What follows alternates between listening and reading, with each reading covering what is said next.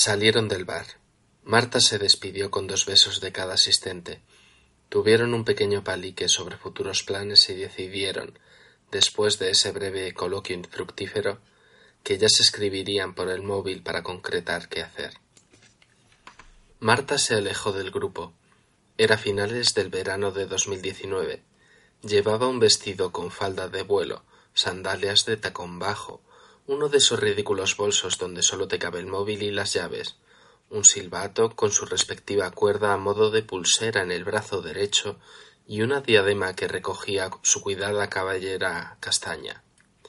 Allá por donde pasaba, la gente se caía de culo por lo guapa que era, no sólo por su físico, su temple, forjado por la amabilidad y carácter de alguien que había comprendido el sufrimiento, brillaba con fuerza propia. Era una de esas personas mágicas que conseguían lo imposible, que entrara más luz en aquellas vidas que tocaba. Estaba dirigiéndose hacia la parada del autobús. La noche era clara y calurosa. Las farolas iluminaban la parte baja de los edificios, y el asfalto todavía liberaba el calor que había acumulado durante el día. Iba por una calle peatonal de esas estrechas, cuando de repente, tras el quiebro de una calle, escuchó el sonido de unas risotadas profundas, seguido del golpeteo de pesadas botas contra el suelo y un repiqueteo de piezas metálicas chocando entre sí. Rápidamente entró en guardia, miró a su alrededor. No había ningún portal lo suficientemente grande y oscuro donde esconderse. No quedaba ya ningún local abierto donde resguardarse. Decidió entonces darse la vuelta y dar un rodeo con la esperanza de que no repararan en ella y continuasen su camino. Cuando ellos giraron por la esquina de la calle, las risas macabras se incrementaron, la alerta se convirtió en nervios y ella aceleró el paso. Los nervios se convirtieron en miedo cuando sintió una rugosa mano sobre su hombro, y el miedo se convirtió en terror cuando esa misma mano la giró con fuerza para encontrarse cara a cara con lo peor. Joder, qué asco. dijo el ser que tenía delante. Era el miembro más pequeño del grupo de cuatro con los que se había encontrado Marta.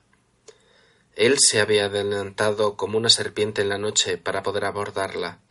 Ella estaba sujetando el silbato con fuerza, pero no recordaba que lo tuviera, pues estaba paralizada ante la visión que tenía delante cuatro hombres rapados, luciendo en sus caras orgullosas cicatrices ganadas en peleas o incluso cicatrices autoinfligidas. Pero qué mierda tenemos aquí, dijo otro, con la nariz torcida.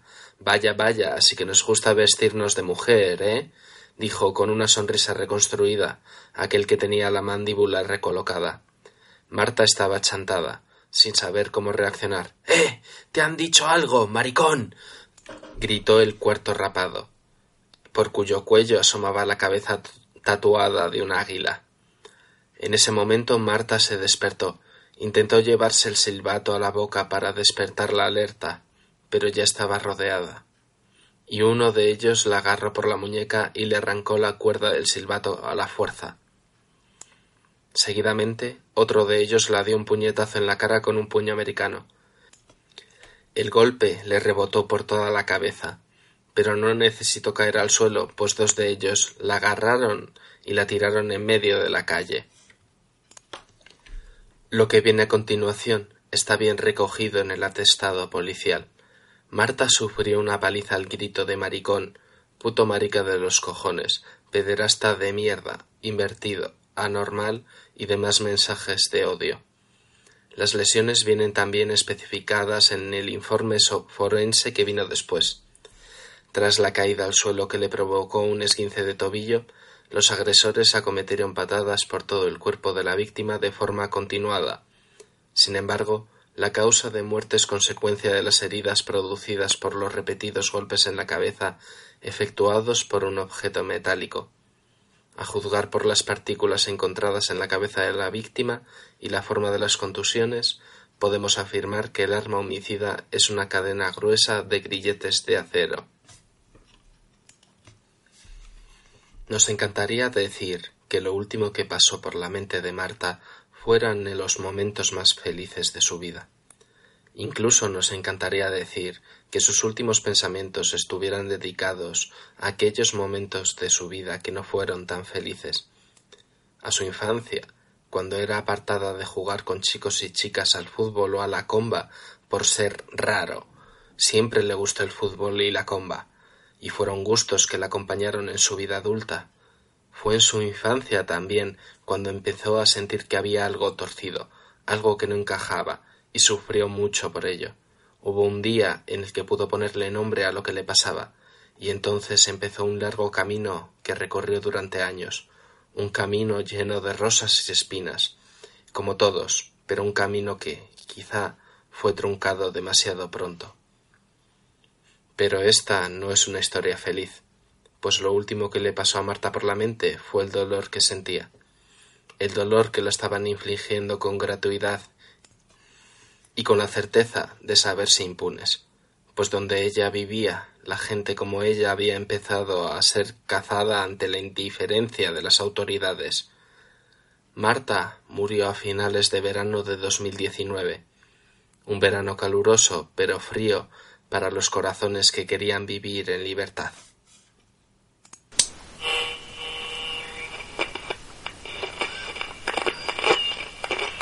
In 1945, peace broke out.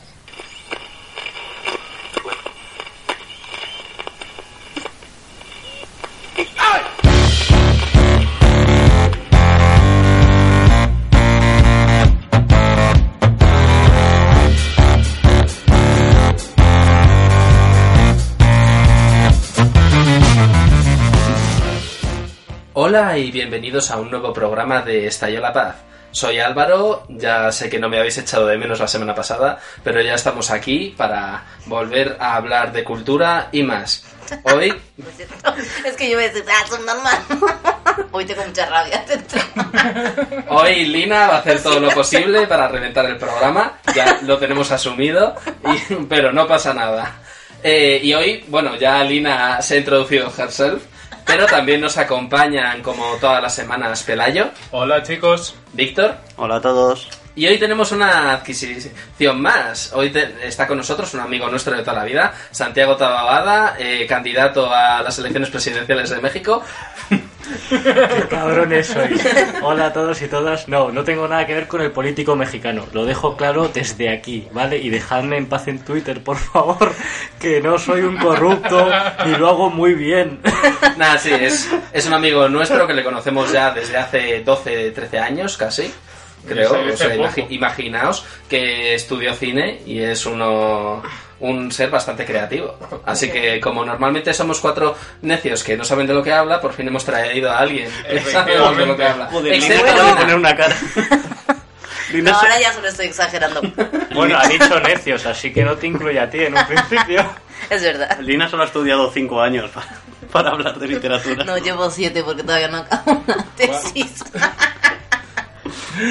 Pu- Pues hasta que no se acabe la tesis, nada. Ella sigue siendo estudiante. Bueno, eh, hablemos de los temas que vamos a hablar hoy, porque hoy Pelayo nos trae una película asiática, esta la, vez china. eh, la maldición de la flor dorada de Sang Jimo. Sí, y Lina nos trae una de las series más macarras de la, de la televisión. Sí, Shameless. Eh, Shameless US. No Shameless UK. Porque quería verme la de UK, pero sinceramente eh, solo está doblada a castellano y da mucho cáncer. Entonces me veo la de US. Así que USA. Vale. Así que hablaremos de ello. Bueno, y vamos a empezar ya con música. eh, y empezamos con La maldición de la flor dorada. Allá vamos.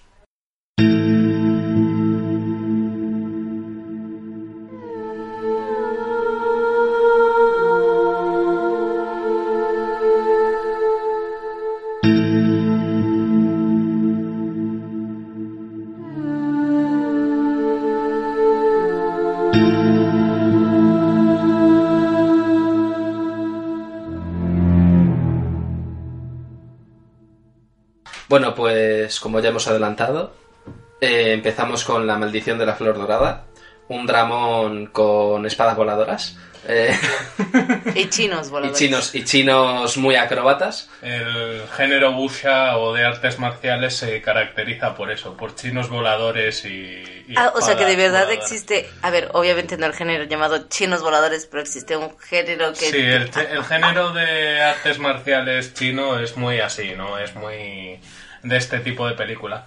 Me gusta mucho de esta película que por lo menos los cables esta vez cuando van por el aire se ven que usan tirolinas y esas cosas. No es como en otras series o películas que hacen así con la espada, saltan y van volando y se ve claramente que es un cable, pero se supone que lo están haciendo ellos con el poder de su...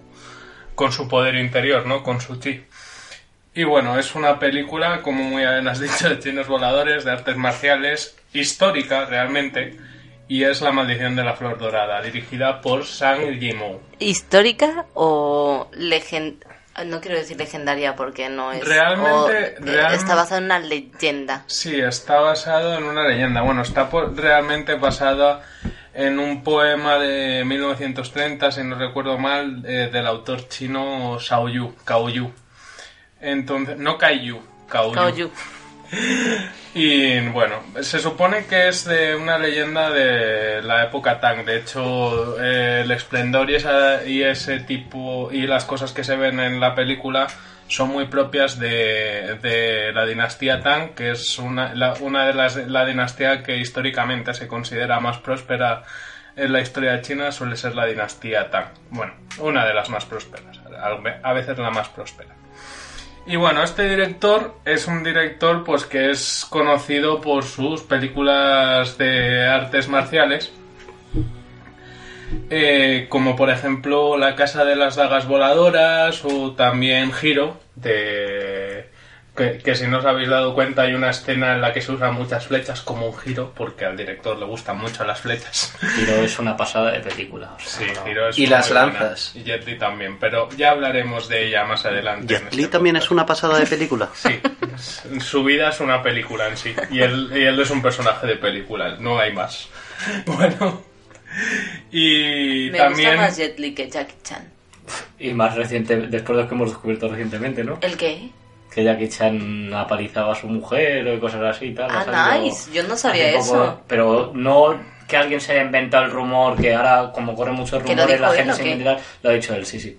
Ah, O sea, él ha bueno. dicho que me haya maltratado a su mujer, O sea, pero, a su hijo. pero se arrepentía o lo dice así cabronamente de a mí me da igual porque Mm, tengo todos los Vamos, millones"? según lo que yo leí se arrepentía, pero eso no lo sabrías hasta que no hables con él realmente, porque luego Ya. también es un, un medio quien te da la noticia a través del cual conoces eso y los medios sabéis, bueno, sabéis tanto vosotros como yo que, que no son muy de fiar últimamente. Yo de ¿sabes? Jackie Chan lo último que escuché fue que, que, se- que su hijo había sido un accidente. Excepto El Mundo. El Mundo es un gran periódico. Era español. Bueno, pues vamos a hablar un poco de la película, si os parece. Luego ya hablamos de lo mala o buena persona que os parezca Jackie Chan.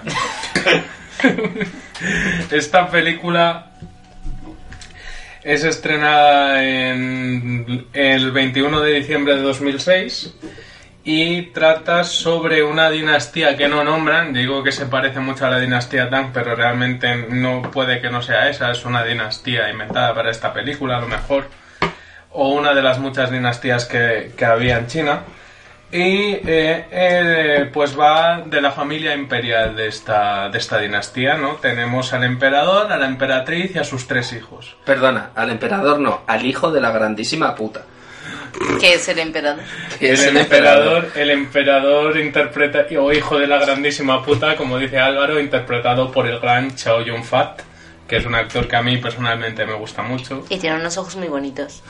Y una barba muy poderosa. y hace y en esta película hace un papelón pero bueno en la película va es lo que digo de la familia de la imperi- familia imperial de esta dinastía y resulta que el emperador está envenenando lentamente a la emperatriz a través de una medicina que ella tiene toma- que tomar porque en teoría ella es anémica entonces lleva años tomando una medicina y un día el emperador cambia la receta e intenta matarla ¿Qué pasa? La emperatriz tampoco es una santa. Se está tirando al único de los hijos del emperador que no es su hijo biológico. Sí, Y- pero eso no, te, eh, eso no te lo cuentan al principio. No, al ¿Sabes? principio Entonces es mucho dices, más "Guau". creepy. Sí, Y luego dices, ah, no pasa nada. Eh, A ver, bueno, ¿Cómo que no bueno, pasa no sé. eh, O sea, sí como, ¿cómo que, no te lo cuentan, ¿Cómo que no te lo cuentan al principio? No. Te lo dicen en su primera interacción. Te dicen que se follan, pero tú no sabes que él no es su hijo. Eh. Tú te estás esperando que es su hijo biológico. Le dice, no eres Eh, mi no mamá. estamos. le- le- La primera frase es: Sabes muy bien que no tenemos relación de sangre y estamos y hemos, y nos Vale, hemos estado es- acostando. yo es que me la vi años. en chino con, con subtítulos Y en inglés. Yo también, me Así perdí muchas y eso no y eso no lo leí. Eh, pues yo, yo también, yo la, la vi en chino con subtítulos en inglés y sí, pero bueno, da igual. Eh, en- se está tirando al hijo, al hijo mayor del emperador y bueno, pues odia al emperador por haber enviado a su, a su hijo mayor, al segundo príncipe a la frontera y bueno, porque el emperador se la está intentando cargar. Era un matrimonio político, no es un matrimonio que digas, ay, qué bonito es el amor y esas cosas, ¿no? Era un matrimonio político que en esa época era muy normal en, las, en la nobleza y en la realeza que hubiera este tipo de matrimonios. ¿Qué te crees tú que, que los reyes eméritos se quieren? Y, y se centra... ¿Cómo se llama el amante del rey? Eh, Karina. ¿Cuál de ellas? Karina. Corina. Qué amante. Ah, ninguna. La amiga del Bueno, rey. vamos a, va- vamos a dejar las amantes de Juan Carlos I para más adelante. ¿Estábamos hablando de Juan. Carlos? No, estamos hablando de Zanjimu, ¿no? Y- Sí, estamos hablando. Bueno, la cuestión. Que me voy del tema. La cuestión es que la película tiene lugar durante el festival de los. de los crisantemos, que es un festival que se suele celebrar el día de, el noveno día del noveno mes del año lunar chino. Y es un festival que normalmente se considera un, un, día que se considera de mala suerte. Es un festi- eh, se, eh, se conoce como el día del doble yang y se considera que es de mala suerte. Eh, las tradiciones de este festival normalmente incluyen subir a las montañas y beber vino de crisantemos y comer, y comer conejo porque el conejo y el vino de crisantemo se considera que purifican y traen buena suerte y protegen de los males en China y también es el día que las familias chinas aprovechan para visitar las tumbas de sus ancestros y eh, da- eh, visitan a, y, limpiarlas y darles flores, etcétera. Ese es su día de los muertos, vamos, en una palabra. En una palabra, bueno, para explicarlo mejor. Y bueno, pues eh, la emperatriz, viendo que el emperador se la quiere cargar, que ella no le quiere y que, bueno, que el emperador es, como bien ha dicho Álvaro otra vez, un hijo de la gran puta, decide que esto tiene que cambiar y que el emperador tiene que desaparecer, pues para salvar ella su vida y para poner a, a su hijo en el trono. Y planea de poner, planea un golpe de estado ah, para, para deponer al emperador. Y poner a su amante. y poner a su amante o a su hijo. Su amante realmente no está, no está interesado en el trono. De hecho, hay conversaciones que el amante que realmente también quiere salir de la relación con la emperatriz porque incluye una... Él tiene otra novia por otro lado que también es También una historia bastante mal. Es que es muy... Yo cuando lo estaba viendo pensé, esto es como una telenovela mexicana, pero... Y de repente, ¡te estás follando a tu hermana! Yo, Pero es muy así, o Yo sea, tengo- además el palacio es muy ortena. Ay, no, a mí me encanta. ¿Qué dices? El palacio, el palacio, San Gimo se caracteriza normalmente por tener unas Por películas muy coloridas, ¿no? Y en el palacio dice, esto tiene que ser una explosión de color. No vamos a tener una sola habitación sobria en todo el Pero a, puñetero palacio. a mí me gusta mucho el palacio porque esas columnas translúcidas que dejan pasar la luz y dejan una... Eso está bien. Claro. Pero la cuestión es que todas las paredes, todas las paredes están puestas de colorines. De todas maneras- Y, y- y así como de... No será plastiquete, supongo que será cristal, pero se ve así como plastiquete de los chinos, así cutre en las paredes, que a mí así como que me gusta A ver, mucho. Lina, No. es que te estás metiendo con la cultura milenaria del plastiqueta y colores. Y acaba de decir plastiquete de los chinos. Cuando adecuado. tiene De, sentido. de todas maneras, tenéis que daros cuenta, en esta película tienes una escena en la que eh, se puede decir realmente puedo parar el momento exacto en el, mo- el momen- puedo parar el momento exacto en el que el príncipe se da cuenta que se ha estado tirando a su hermana. Por cierto, su reacción es muy apropiada, la de los dos, la de la chica que sale corriendo y gritando, "Oh, Dios mío, ¿qué he hecho? Hasta que, Que eso a mí me parece una... Sí, estamos rodeados de sangre y muerte, pero ahora mi mierda es más importante. Voy a salir corriendo y además es que ahí ya llega un momento en el que el director está en plan de... Bueno, aquí solamente peleas. El- la interpretación que se ve un poco a la mierda, porque es que la- la- tal y como lo hace la tía, que es con un, con un histrionismo. O sea, la tía Me se da cuenta... apropiado. Sí, o sea, A ver, no yo- sé, a mí me dicen, Lina, te estás follando a tu hermano y es como, wow. O Eh, sea, Y, y te lleva, no y, y sé. te llevas las manos a la cabeza y empiezas a salir corriendo agitando Pues los brazos muy fuerte. Pues probablemente sí, probablemente si lo hiciese es una reacción que a mí, me- a ver, me pareció ver de top, pero no me pareció una mala reacción. Yo pero no probablemente solo de eso, es decir, va cargando la escena. Es decir, esa tía ya no está bien en ese momento. Sí, También. A, a ver, tenemos que tener Oye. en cuenta que antes de salir corriendo está desesperada porque el simpático emperador, después de decirle a la madre que es la que es su exmujer, te debo tanto que le voy a dar un puesto a tu marido y le voy a y le voy a hacer gobernador de una de las regiones de mi imperio, pues eh, envía a sus asesinos para que se carguen a la hija, a la madre y a toda la familia. Y entonces, y entonces la muchacha se salva de esa situación para llegar y que le suelte a la emperatriz. Pues que sepas que te has estado tirando a tu hermano. Y, y entonces, si se eh, con eso sí se puede entender. Sí se puede entender, ¿no? Bueno, pero que- continuando un momento con el resumen del argumento, eh, aparte de eso... Ya hemos como contado el final, ahora vamos a contarte que veas la película. Exactamente. Bueno, aparte de eso, eh, como hemos dicho en este segmento, eh, la película tiene una parte que es absolutamente pelea, grandes batallas épicas, batallas de proporción épica que están muy bien hechas, eh, peleas muy chulas entre los asesinos y los soldados y tal. El príncipe, el tercer príncipe, que es un adolescente quejica, se muestra como adolescente quejica y recibe lo su merecido. Eh, lo- ya, ya especificaré más adelante qué quiero decir con esto.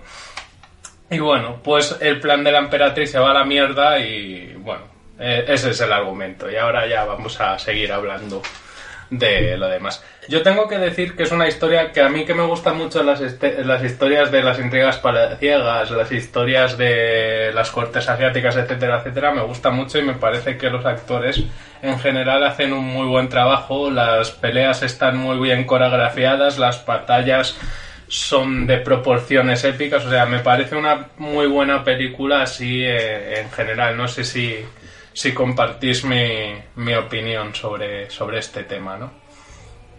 A ver, a mí La maldición de la flor dorada me gusta. Es verdad que no es mi película favorita de Zhang Yimou. O sea, yo soy muy, muy fan de Hiro y, y dudo mucho que otra película la destrone de mi, de mi top en, respecto a Zhang Yimou. Pero es verdad que, que es una buena película, que está bien rodada y, y que lo lleva todo bastante, bastante bien realmente. Yo, además que has dicho de las batallas épicas, me acuerdo de esta última que ha hecho, que, que es la de la Gran Muralla, ¿no? Con Matt Damon y Pedro Pascal, que la gente la odia, pero a mí me encanta porque es como una peli de serie B, pero con mucho dinero y, y me mola la idea de verse a los chinos del Wuxia enfrentándose contra aliens. Yo que sé, quizá porque somos muy frikis, Bueno, ¿no? Pero mola. Efectivamente. Santi, El- todo el mundo tiene su, su placer culpable. Lo Yo sé. lo reconozco. Pero es que, ¿por qué llamarlo placer culpable cuando, ¿sabes? O sea, es una cosa que disfrutas enormemente y que no es mala. no sé, yo qué sé, pero, pero sí, entiendo lo que dices. Yo- simplemente que, joder, Que- placer culpable me parece decir que te gusta, yo qué sé, eh, Terror en el Green, que yo admito que a mí es una película que me parece una maravilla, pero es una mierda de película. O Jason X, ¿sabes? Bueno, la mía es fan. el hombre de los puños de hierro. ¡Oh! No te digo eso. Pues la verdad, es la curioso, verdad es que la verdad es que sí, que todos tenemos que si te gusta tampoco la verdad es que Giro es una muy buena película, estoy de acuerdo contigo. Es una película, eh, sobre todo por eh, la escena, el final de Giro a mí me parece alucinante.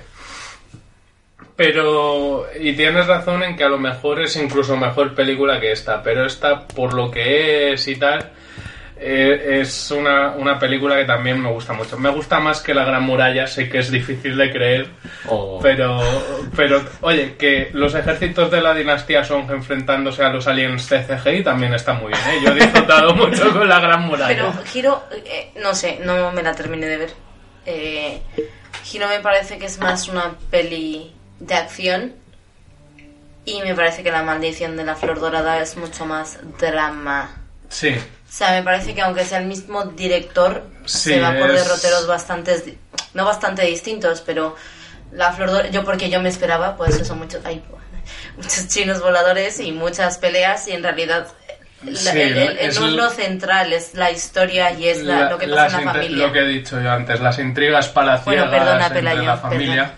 Perdona, No, Lina. lo siento. Ay, es que me voy a tomar un té.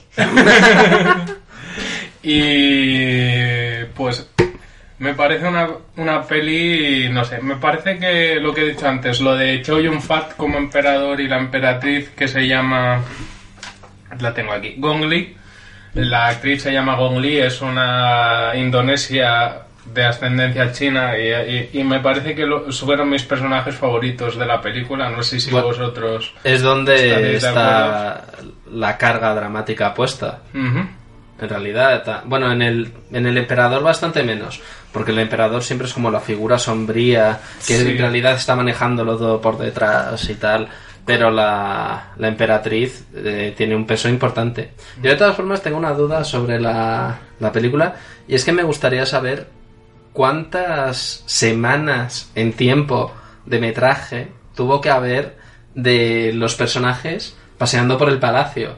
Porque es que eso parece el camino de Santiago. Siempre que tienen que ir de un lado a otro del palacio, dicen, haz la maleta que, que tengo que hablar con tu padre. Bueno, en los palacios asiáticos ya sabes que ya sabes que son muy de pasillos largos, no son de escaleras, son más de, de ir por Claro, los no, pasillos, pero- está todo Me parece un acierto porque nivel. conforme... Además hay un detalle que es que conforme va eh, subiendo la tensión en la película, eh, los... que lo hacen muy bien.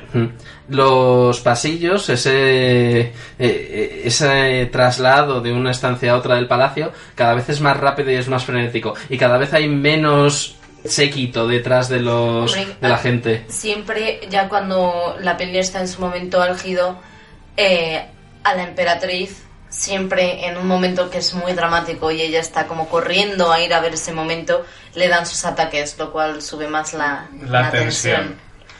Pero yo tengo dos puntos. Me encanta la forma en la que hacen la batalla final, porque eso de vamos a hacer un puto lío en el palacio, pero tenemos suficiente gente como para limpiar en tres segundos, es mi sueño. O sea, es, voy a matar aquí, voy a hacer un puto rave en mi casa y luego voy a decir, bueno, ahora, a limpiar. Sabes que Me gusta mucho. Y el toque de las flores ya es... está muy bien, sí. Sí, que- Lo de que- limpiar en una hora todo, todo... No sé qué hicieron con los cuerpos, pero tampoco me interesa. No, sí, pero que, que el, que el emperador lo tenga todo preparado. Que por cierto, yo creo que lo mejor en, un- en esos es en un maldito peón, que estés en una esquina y cuando te llamen a hacer algo ya está. Porque es que si te toca soldado o te toca un cargo intermedio, estás jodido. En algún momento vas a morir. Sinceramente, Sí, mm, claramente. creo que hubiera preferido eso a que mis tetas hubieran mori- muerto, morido, Muerto. muerto reventadas por los corsets que llevan las chicas en la película. Yo no sé si hay comentarios de ellas diciendo, no, pero de verdad, o sea, se ve doloroso. Eh, Sus tetas están partidas a la mitad por su corset. Entonces... Para eh, que sean más resaltonas. Ya, ya, si logra su cometido. Pero yo lo que pensaba es, ay, pobre mujer. Yo me pregunto hasta qué punto eso. Porque, claro, quiero decir, tenemos una idea de lo que es eh, eh, un estilo chino-asiático. Pero la moda de ropa, por lo general, en 100 años cambia mucho. Y me gustaría saber si eso se basa en algún, en algún estilo Sí, de, se de basa- algo. se- son los vestidos tradicionales de la... Pero a con lo mejor tanto el- escote, con, ah. con tanto escote, a lo, mejor, el, a lo mejor el escote está exagerado, pero la ropa y tal era muy fiel a los vestidos de época de las chicas de la corte, etcétera, etcétera, así que sí que está bastante bien. La verdad es que esta película, además, me gustaría decir, porque hemos hablado un poco de las batallas, que están muy bien, de las peleas, la cinematografía también tiene momentos que son espectaculares. Porque, por ejemplo, el momento en el que los asesinos están yendo a por la familia de la chica que descienden desde las montañas con las tirolinas a la mansión, haciendo sonidos que son los sonidos tradicionales de los chinos, que no de pero parecía que hacían sonidos de... A mí, a mí cuando... ¿Dónde, dónde, está- dónde hemos dejado el botón racista? No, No, es que lo. Es que lo sería racista, sería racista si, si, si no lo hicieran, pero es que Si no los realmente- hiciera. Pues realmente hay un momento que están enfrentándose al ejército y suelta uno ¡Guaya! y dice, ya, ya está. Ya, ya, Es que ya. en teoría, yo eh, cuando di brevemente, brevemente artes marciales, es porque te ayuda a tener, gritar te ayuda a concentrar tu fuerza en el vientre y entonces no sé qué, por eso gritas. ¿Es verdad? A mí Vale, me, recuerda, me recuerda a los vascos estos de MacGyver que se descolgaban por los acantilados gritando "¡Yee!". O sea que... En mi última visita al País Vasco servían así los pinchos. Descolgándose desde los acantilados y gritando ¡Yi! Por eso los platos eran de mármol de Carrara, para que aguantasen el golpe. Efectivamente. Bueno, pero de todas maneras, yo cuando la estuve viendo, la escena en la que están descendiendo en la mansión, alguno, alguno hacía lo de guaya, otro hacía una cosa que a mí me gusta mucho, que es el sonido de los cuervos cuando descendían, ¿no? Le daba a mí me daban la impresión de los cuervos, porque iban, como son asesinos, van vestidos de negro, no van a ir vestidos de colorines. Y iban descendiendo a llevar la muerte a la mansión y yo dije, joder, pedazo de escena le ha salido aquí al director, a Sang Yimou, le- no va a hacer otra así en toda la película. Me equivoqué porque la, la gran batalla y lo de crear el muro de escudos es impresionante también, pero... pero Que por no- cierto, eh, me gustaría saber dónde están los, los escondites de ese palacio. Porque los escudos salen de. Bueno, salen de los ambos lados de la cámara, pero nadie repara en ellos hasta que han salido. Y son unos putos escudos. A mí me gusta, eso es una cosa que se ah, hace... mu- es verdad. Claro. Ah, Eso es una cosa que se hace mucho en, la- en las pelis asiáticas, ¿vale?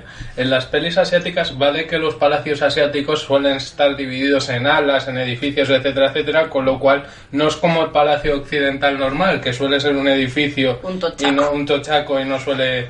O sea, ahí hay muchos recovecos para esconderse, pero en las pelis asiáticas es muy de arqueros que levante así la mano y donde no había nadie de repente había 20.000 arqueros esperando la señal para apuntar a todo el mundo, que eso también se ve en esta película, por ejemplo. Pues- pero que tú jurarías y es como, ¿de dónde coño ha salido toda esta gente de repente? Pues es lo mismo, no preguntes, es la magia del bucha. Lo Del mago. bucha. tuve, tuve, un, tuve un problema con, con... No sé si es alguien... A lo mejor y fueron los subtítulos que lo leí mal o estaban mal o yo qué sé. En el momento en que ya derrotan al, al hijo de al hijo que Al lleva la rebelión. eh, el rey le dice que fue su, primer, su primogénito el que le contó todo el plan. Y entonces la mujer le dije, sí, yo ya lo sabía. O algo así de, sí, Sí. me lo imaginaba. Yo dije, buah, entonces ahora va a llegar otro segundo ejército con las crisantemos y les va a dar por saco el Que es lo que debería haber pasado. Y no pasa Ya. absolutamente nada. Yo es como, tía, si lo, Hombre. si lo venías venir, o sea, Hombre, vale Guay. que, vale que los ejércitos de la Edad Media china se contaban por los cientos de miles, pero yo creo que llega un momento en el que dejas de tener aliados para rodear el palacio. Nunca faltan chinos. Nos lo enseñó Dis- Oye, Dynasty Warrior. Oye, perdona, perdona, y a esto no le, Disney. pone, no le pones alarma racista, nunca faltan chinos. Pero es que eso, lo- el género Musou. Bueno, de, de, de todas formas, a mí eso fue como.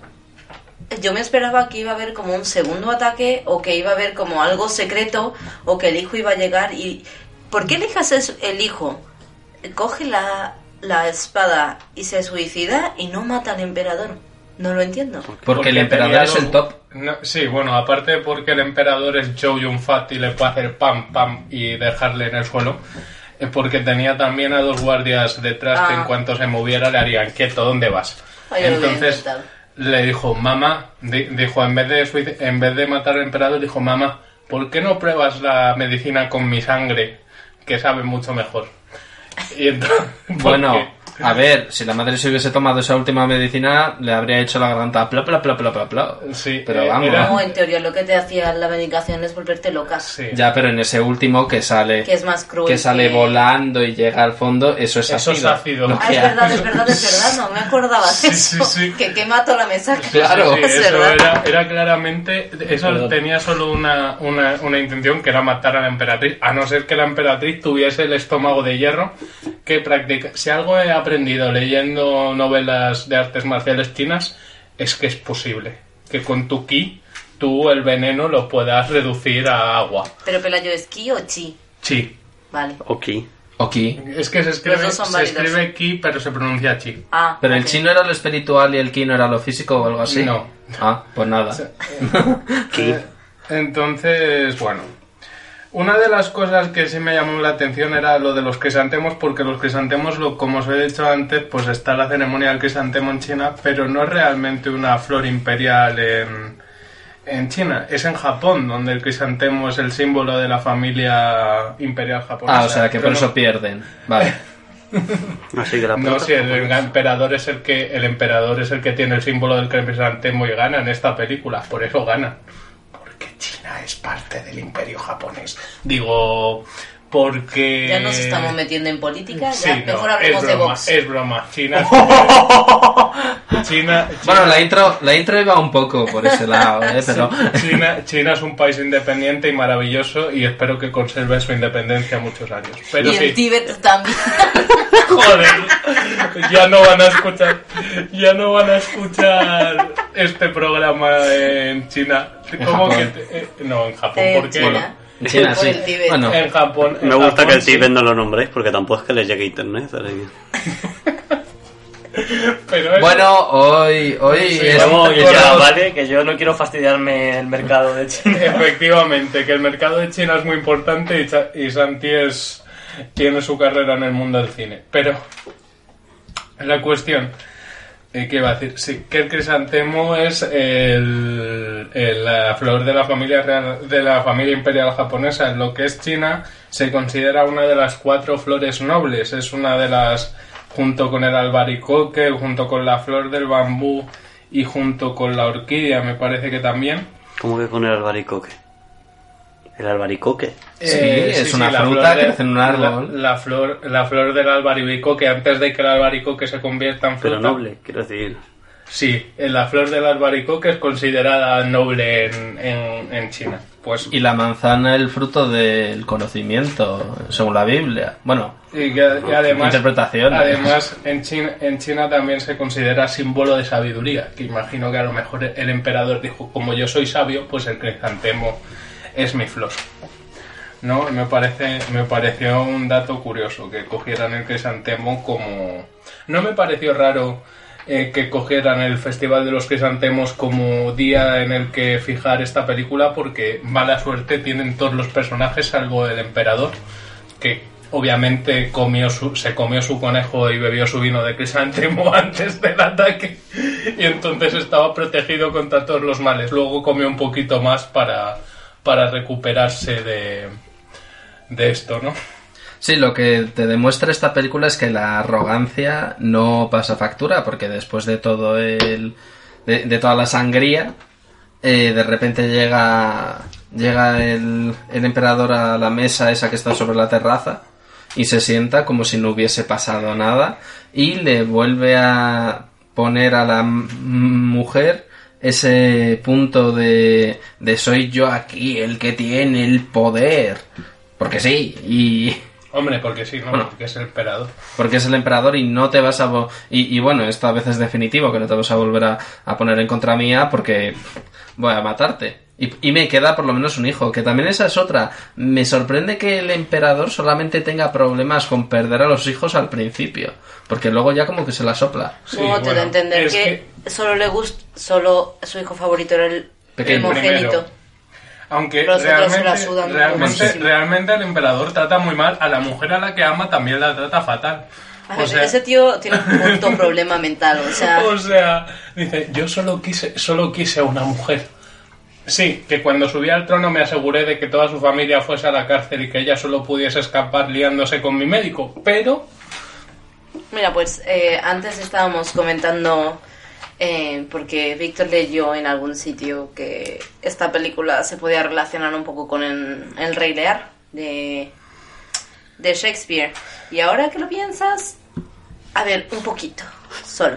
Falta decir, y ahora que lo piensas, pues ni una puta Pues mierda. no.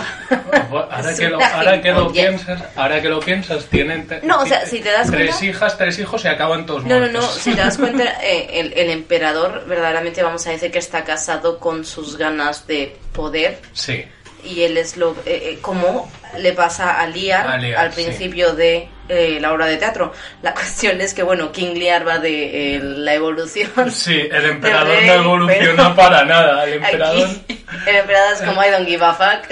O sea, Me voy a comer mi arroz tres delicias mientras están todos los cadáveres alrededor. bueno, el emperador. Por eso pide limpiarlos. Por eso ver, Por eso pide limpiarlos, Habéis dicho que el emperador no le preocupa el perder a los hijos, salvo por el primero, que es verdad. Pero ten- se- seamos sinceros, ¿alguien se lloraría por perder un hijo como el tercer príncipe? Puto niñato que de repente dice, sabía todos vuestros planes Bueno, pero y he yo- convencido aquí a 20, a cinco soldados para que me apoyen y me vas a dar el trono. Cuando tengas No un me- hijo adolescente y, y- y tengas alguna bronca con él, le voy a poner este trozo de, de podcast de ten cuidado porque A lo mejor- Pelayo te puede matar. Yo a lo mejor tu hijo viene aprecio. con cinco amigos a... Yo lo siento, pero la reacción de la- del emperador ante las amenazas de risa de su, de su tercer hijo, la reacción era comprensible. O sea, llegó el niño, se pensó que podía amenazar a los adultos, se carga a su hermano mayor porque es un niñato de mierda. Y entonces el emperador lo soluciona como se tienen que solucionar estas cosas. Se quita el cinturón de metal y a cinturonazo limpio hasta que lo mata. Pues Y literalmente le corre a hostias, porque se pasa como media hora golpeándole la cabeza con el, pun- con el puto cinturón. Yo O sea, hay toda una elipsis. así. Bueno, obviamente no era de oro el cinturón. ¿Manchado pero- de sangre? No, mi abuelo, mi abuelo era marino y entonces un día trajo de China un, un, Un un cinturón de metal. así, pero lo de al lado era de bambú y lo del centro no era oro, obviamente. Espero, porque si no, joder, me lo hubiera traído. Y le pegaba a la gente así con él. Yo, sí.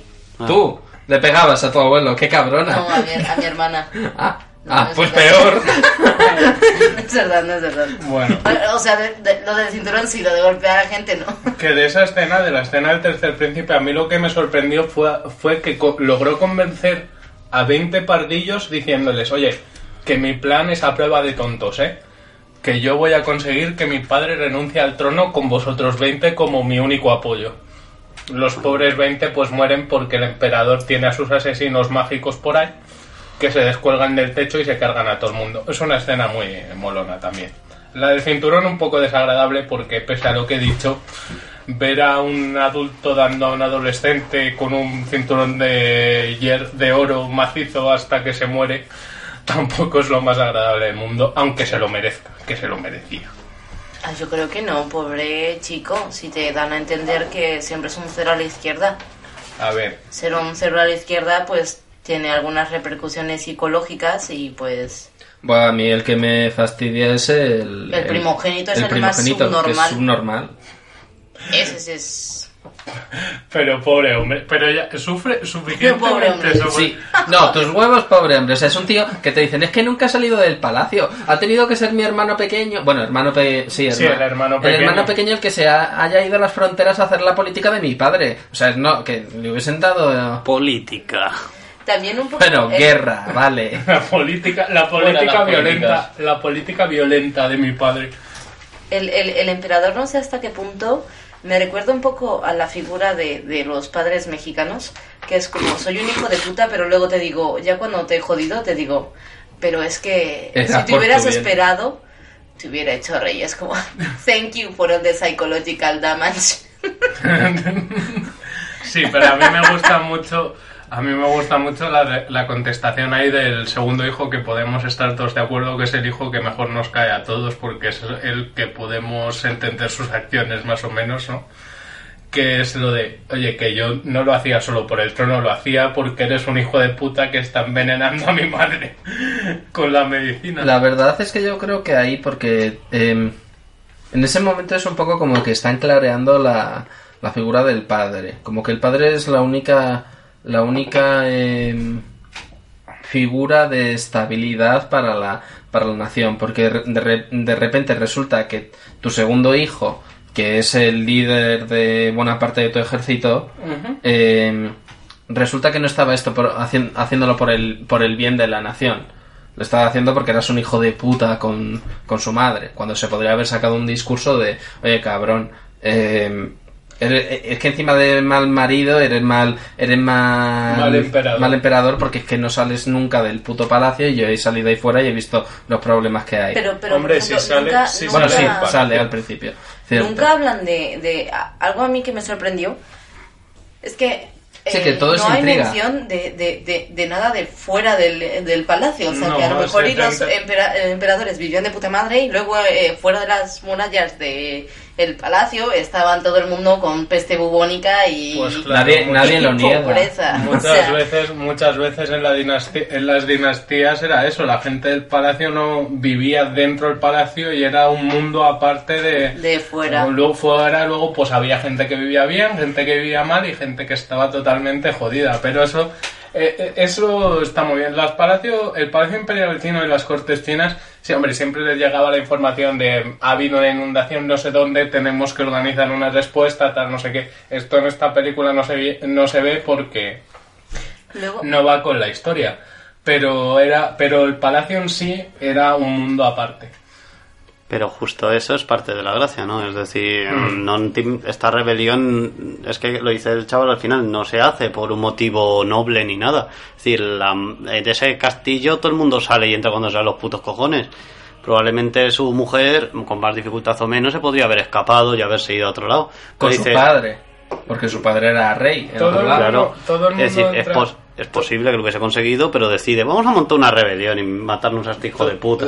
Todo el mundo entra y sale de cuando le salen los cojones, tampoco, porque eh, en las cortes, bueno, en las cortes chinas y en las cortes occidentales el rey lo controlaba, el emperador lo controlaba casi todo, ¿no? Del palacio no se, sali- no se salía si el emperador no quería, el hijo de hecho sale, el hijo de hecho sale cuando el emperador le destierra porque, bueno, porque a lo mejor planeó otro golpe de estado antes, no, no te dice muy bien lo que hace el segundo hijo, aunque te lo dan a entender con lo de nunca cojas algo que yo no te dé.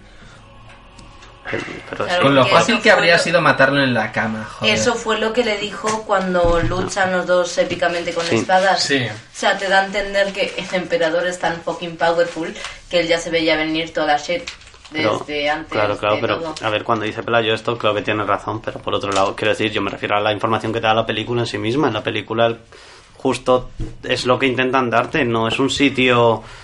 Eh, realmente en el, ca- el castillo no notas esa sensación de opresión ni de nada. Yo creo que favorece esa idea de que la mujer lo hace por completo egoísmo porque dice, hombre, la cuestión no es escaparme de esto, la cuestión no es ni siquiera matar a mi marido, la cuestión es quitarle todo por lo que me está haciendo. Sí. De todas maneras, te, eh, te- hay una línea que a mí me gusta, que a mí me pareció muy raro que luego no hiciera nada con ella, ¿no? Que están hablando un poco, el cuando el emperador habla con ella la primera vez que, cuando la obliga a terminarse la medicina, que luego tiene la conversación de me has desafiado, nunca me desafíes, no te quiero y, y estás aquí porque, bueno, porque tu padre es no sé quién, yo diciendo, bueno, pues ahí, que imagino que los soldados que van a ayudarle al príncipe al final no solo eran sus hombres, a lo mejor también eran los de su abuelo. Pero digo, bueno, ahí pues podías haber llamado a tu padre y tu padre la podría haber liado más, parde, más parda que enviar a tu pobre hijo con los 10.000 soldados que recogió así en dos días de planificación y, haber, y haberla montado más parda y haberte salvado de lo que eventualmente te espera, ¿no? Que es la muerte. Porque la traición, la traición, como bien describe la película, la- los chinos la traición la pagan pues eh, atando varios de tus miembros a, a cuatro caballos o a cinco y desmembrándote totalmente o, o como sea. O sea, los chinos no son, no son compasivos con los que traicionan a... Hombre, yo creo que ninguna dina- no, yo creo que también en épocas de Bueno. reyes tampoco. No, en, A en, ver, a lo mejor no te partían caballos, pero en dices en Europa, en... sí en Occidente. Bueno, había cosas muy chungas, eh. Sí, Por eso pero, te digo que pero yo creo, yo creo que los chinos, yo, yo sinceramente creo que los chinos, por supuesto en Occidente también había métodos de tortura y métodos de ejecución muy crueles, pero yo creo que los chinos se esforzaron y acabaron desarrollando un arte en lo que viene siendo la ejecución. Pelayo, Mira, Tíbet- ¿Vives en España? Eres- Es la cuna de la, de la, De la, de la de Inquisición. la Inquisición española, ¿no? Que dijeron, este hierro ya no me parece bien para, para, para ponerlo al rojo, voy a probar con este otro. Bueno, y no sé, ¿queréis decir algo más de la película?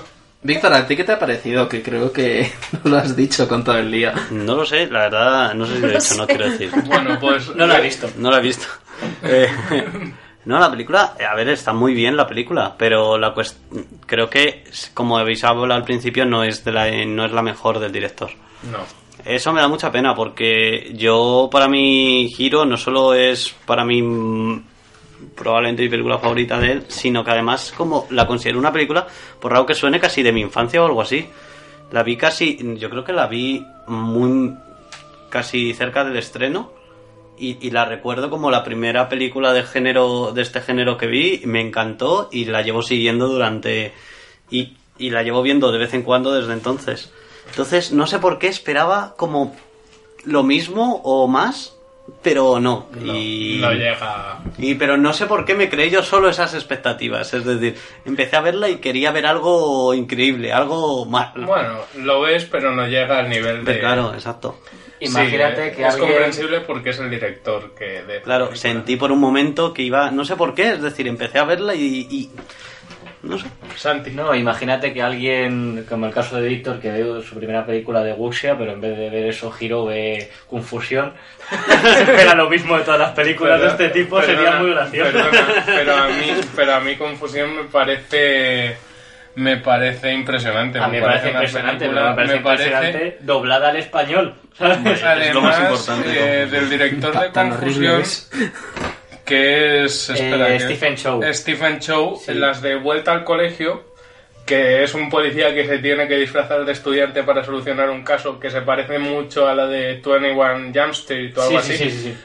Son mucho mejores que las de 21 Jump, Street, por cierto. Son, me parecen películas impresionantes. Pero si yo no digo lo contrario, yo digo que eso, que, que si Víctor esperaba lo mismo de, de Giro, imagínate a alguien que ve Confusión y espera lo mismo de todas las películas, por eso con chinos hablando en andaluz, en gallego, en blanco sería genial, ¿sabes? Sí, pero no. bueno. Aunque, aunque todas las películas están genial, incluso sin tener, sin tener ese tipo de doblaje. Aunque eso lo hacen porque eso Stephen Chow también lo hizo en el chino original, en Confusión, o en Kung Fu, en Kung Fu Hustle, como lo llaman en inglés y en chino. Eh, eh, todos las todas las personas de, de, de la película, todos los personajes hablan con un acento muy marcado de una parte muy determinada de China. Y eso en español dijeron, pues lo tenemos a huevo. Claro que sí, hicieron muy bien. Bueno, Es, es la precuela de ocho apellidos vascos. sí, porque Corramos un estúpido velo, como se suele decir en estas ocasiones. Bueno. Y Pelayo, ¿algo más que añadir? Pues nada, que no haya dicho no, ya, ¿no? Que es una gran película que creo que me, Yo creo que... Perdona, te he interrumpido. Acaba y ahora yo lo digo. Pues nada, que re- recomendar mucho esta película, creo que es una muy buena película, yo me lo he pasado muy bien viéndola y recomendar las películas de Zhang Yimou, que están muy muy bien. Y nada, pues con esto os dejo.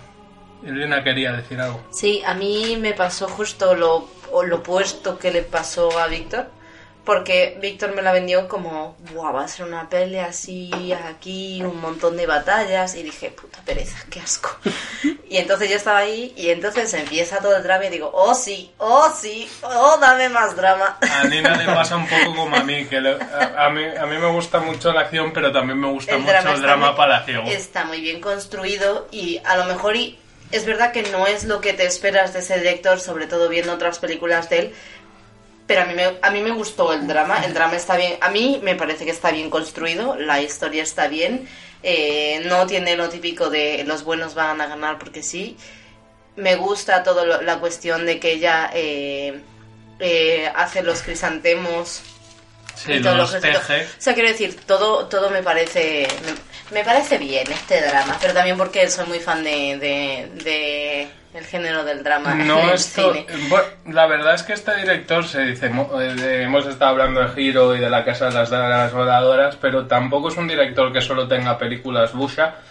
O sea, es un director que ha hecho un poco de todo. De hecho, al principio de su carrera también tiene alguna película, sobre todo sobre la vida en China, la vida, no histórica, pero la vida en China del pueblo llano y tal, que no es. Pero eres famoso por sus películas. Sí, las que le han propulsado a la fama y las que, las que todo el mundo conoce, sin duda son sus películas de, de artes marciales. Pero no es un director que solo tenga de ese tipo de películas, ¿no? Bueno, Si todas las intrigas palacigas son así, creo que tengo que empezar a verme Downton Abbey a ver cuándo saca las espadas. a- Te Creo que es en The. Crown. En The Pues Crown sí Downton Abbey pasa. está muy bien, joder. eh, en Netflix hay alguna peli de intrigas palaciegas asiáticas que también está bastante bien, de una, de una dinastía posterior. Y Orgullo y Prejuicio también. Y orgullo, prejuicio y zombie más. ¡Guau! No, no. Bueno, chicos, pues yo por mi parte ya Vale, pues yo creo que vamos a ir ahora con un poquito de música y vamos a ir con el, con el momento del invitado.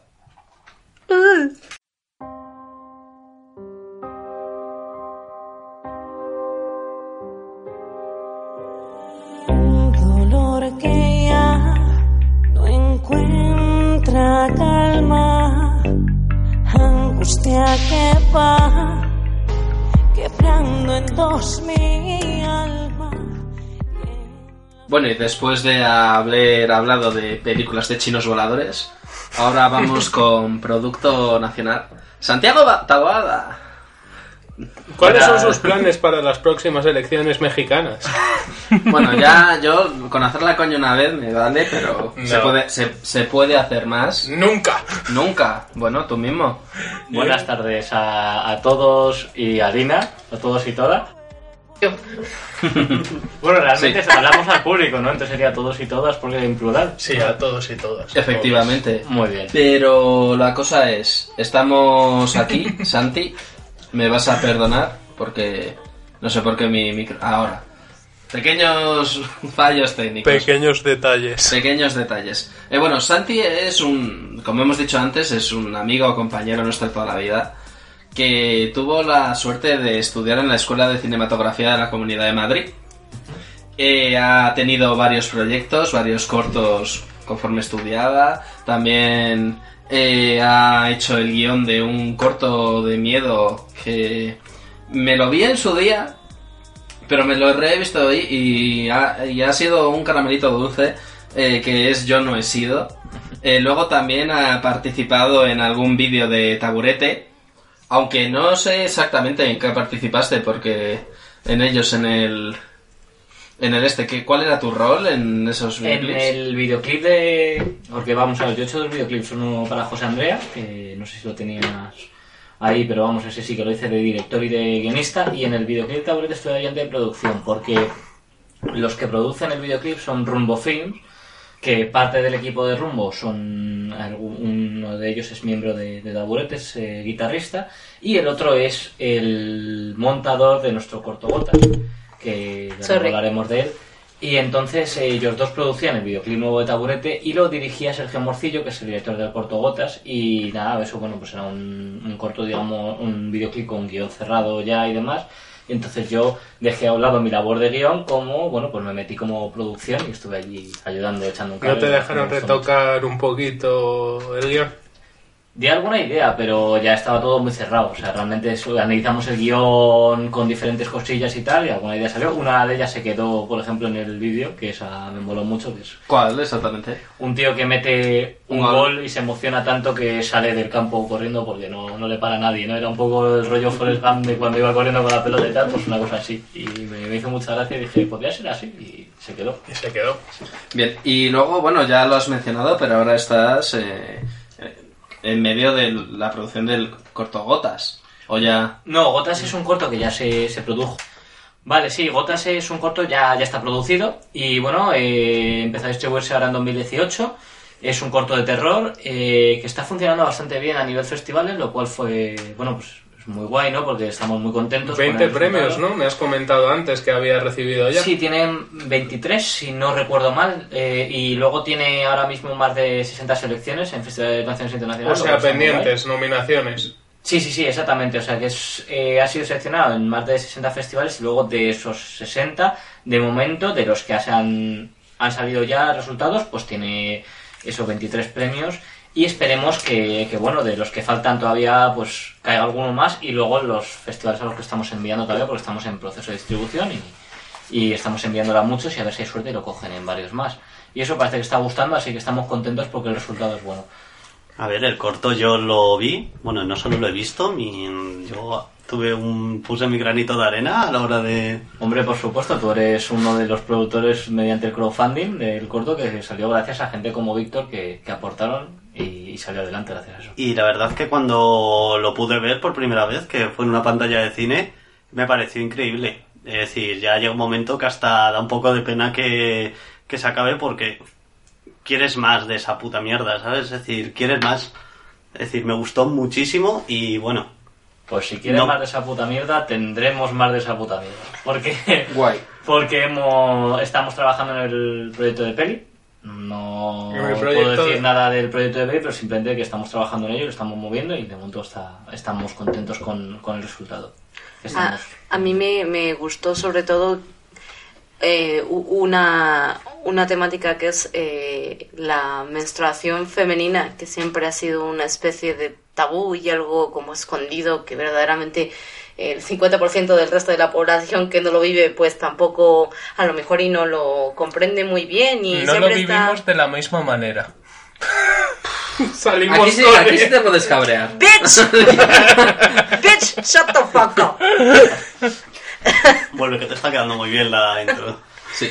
Que, Eh, es, es, es un tema que está pues rodeado de cierto halo de, eh, por decirlo así, como misterio para alguna gente, entonces que se desarrolle una historia de terror basado en eso me, me, me parece muy curioso y me parece que funciona muy bien y no es algo que se me hubiera ocurrido así porque sí, así que Santi, ¿cómo surge esta idea de, de, de, de gotas? Bueno, la verdad es que eso, el tema de, la menstruación estuvo, estuvo presente desde el principio prácticamente, porque, eh, bueno, ten en cuenta que, sin hacer tampoco spoilers del corto, pero bueno, nuestro protagonista es un- una niña que, bueno, que, bueno, niña, adolescente, que mm, sus padres se murieron cuando ella tenía 14 años y pensamos que no, precisamente porque es un tema muchas veces tabú y demás y tal, que eh, le daría miedo, entre otras cosas, eh, pues eso, ese tipo de, digamos, de sensación, de sentimiento que te produce el tema de la menstruación, eh, ese- porque nadie le ha explicado lo que es realmente eso y bueno, y, y esa angustia, ese miedo, ese de estoy sintiendo algo pero no sé lo que es y nadie me lo ha explicado, pues pensé que, que vendría, que iba muy bien al corto. Es un poco parecido a lo que ocurrió en Carrie, que estaba muy bien al principio de, de la película Carrie, Sí, ¿no? que nadie le explica muy bien cómo funciona el tema. Pues es un poco, un poco así, un, digamos que también un pequeño homenaje, ¿no? Pero, pero sí que se me ocurrió que, bueno, que, que era un tema muy importante explotar. Pero la escena, la idea de Gotas realmente surge de, de otro lado, eh, de algo que no, que no podemos revelar porque si no haríamos spoiler, pero bueno, es una historia que ocurrió, no, mm, o sea, no todo lo que se ve en el corto es real, ¿no? Pero es una, basado en una historia real. Y eh, digamos que cuando me contaron esa historia a mí se me quedó la sangre dada, era como, hostia, ¿cómo puede ocurrir esto? ¿no? Y, y cogí y, y me junté con Sergio, Sergio también traía una idea eh, sobre la que tampoco puedo hablar a la redundancia porque si no sigo haciendo spoilers, ¿no? Pero el caso es que mezclé esos dos conceptos y, y a partir de ahí empezó la historia, a partir de ahí empezó eso. ¿El guion lo escribisteis entre Sergio y tú o solo tú? Lo escribí solo yo, pero siempre contando con Sergio, porque para mí es muy importante, también yo no he sido, lo hice así, eh, tener muy buena comunicación con el director. Ocurre muchísimas veces que tú escribes un proyecto, tú escribes un guion, se lo dejas a un director y el director coge y hace su interpretación de esa historia, ¿no? Incluso te quita cosas, reescribe otras, añade cosas que son suyas porque no le, no le cuadran o, o quiere, piensa que una cosa es importante y tal y, y acaba haciendo a lo mejor una película muy distinta a la que tú tenías en mente, ¿no? Como guionista. De hecho, eh, yo tenía un corto hace unos años que... eh, ay, no recuerdo ahora mismo, fíjate, no recuerdo el nombre. Bueno, eres un profesional, no vas a acordarte de todo lo que haces. No, no, no, no, no, no, pero joder, qué, qué mal, eh, qué mal. Semper Fidelis se llamaba, sí, sí, vale, ya me acuerdo. Semper Fidelis es un corto que, que el guion se escribió para ser una, una- una comedia, digamos, y bueno, y la directora rodó como si fuese un drama. Entonces lo que ocurrió, bueno, fue que se mezclaron un poco esos dos temas, pero ninguno de los dos realmente era lo que lo que dominaba la peli y quedaba como en tierra de nadie y, y no funcionaba ni para comedia ni para drama. Fue una pena porque la directora es una gran directora, pero es eso, si hubiésemos tenido más comunicación con ella, eh, pues podríamos haber creado un proyecto los dos juntos así. Siempre fieles y siempre fieles. Sí. Eh, con Gotas y con John Steele, pues fue eso, fue, ya visto lo que ocurrió eso con Semper Fidelis en su momento, pues yo cogí y dice, a partir de ahora me reúno con los directores que me toque desde el principio y tengo muy buena comunicación con ella para que no sea mi guion y luego su película, sino sea nuestra película, ¿vale? Y entonces, bueno, pues Sergio, igual que Ángel en Steele, estuvieron presentes desde la primera versión de guion, siempre estaban al tanto de lo que yo quería contar, de lo que ellos querían contar, estaba yo al tanto, hablaba mucho con ellos, discutía mucho con ellos y así íbamos formando ese proyecto que, bueno, al final, pues eso, después de ocho versiones de guion en el caso de Gotas, pues salió una cosa que queríamos hacer los dos.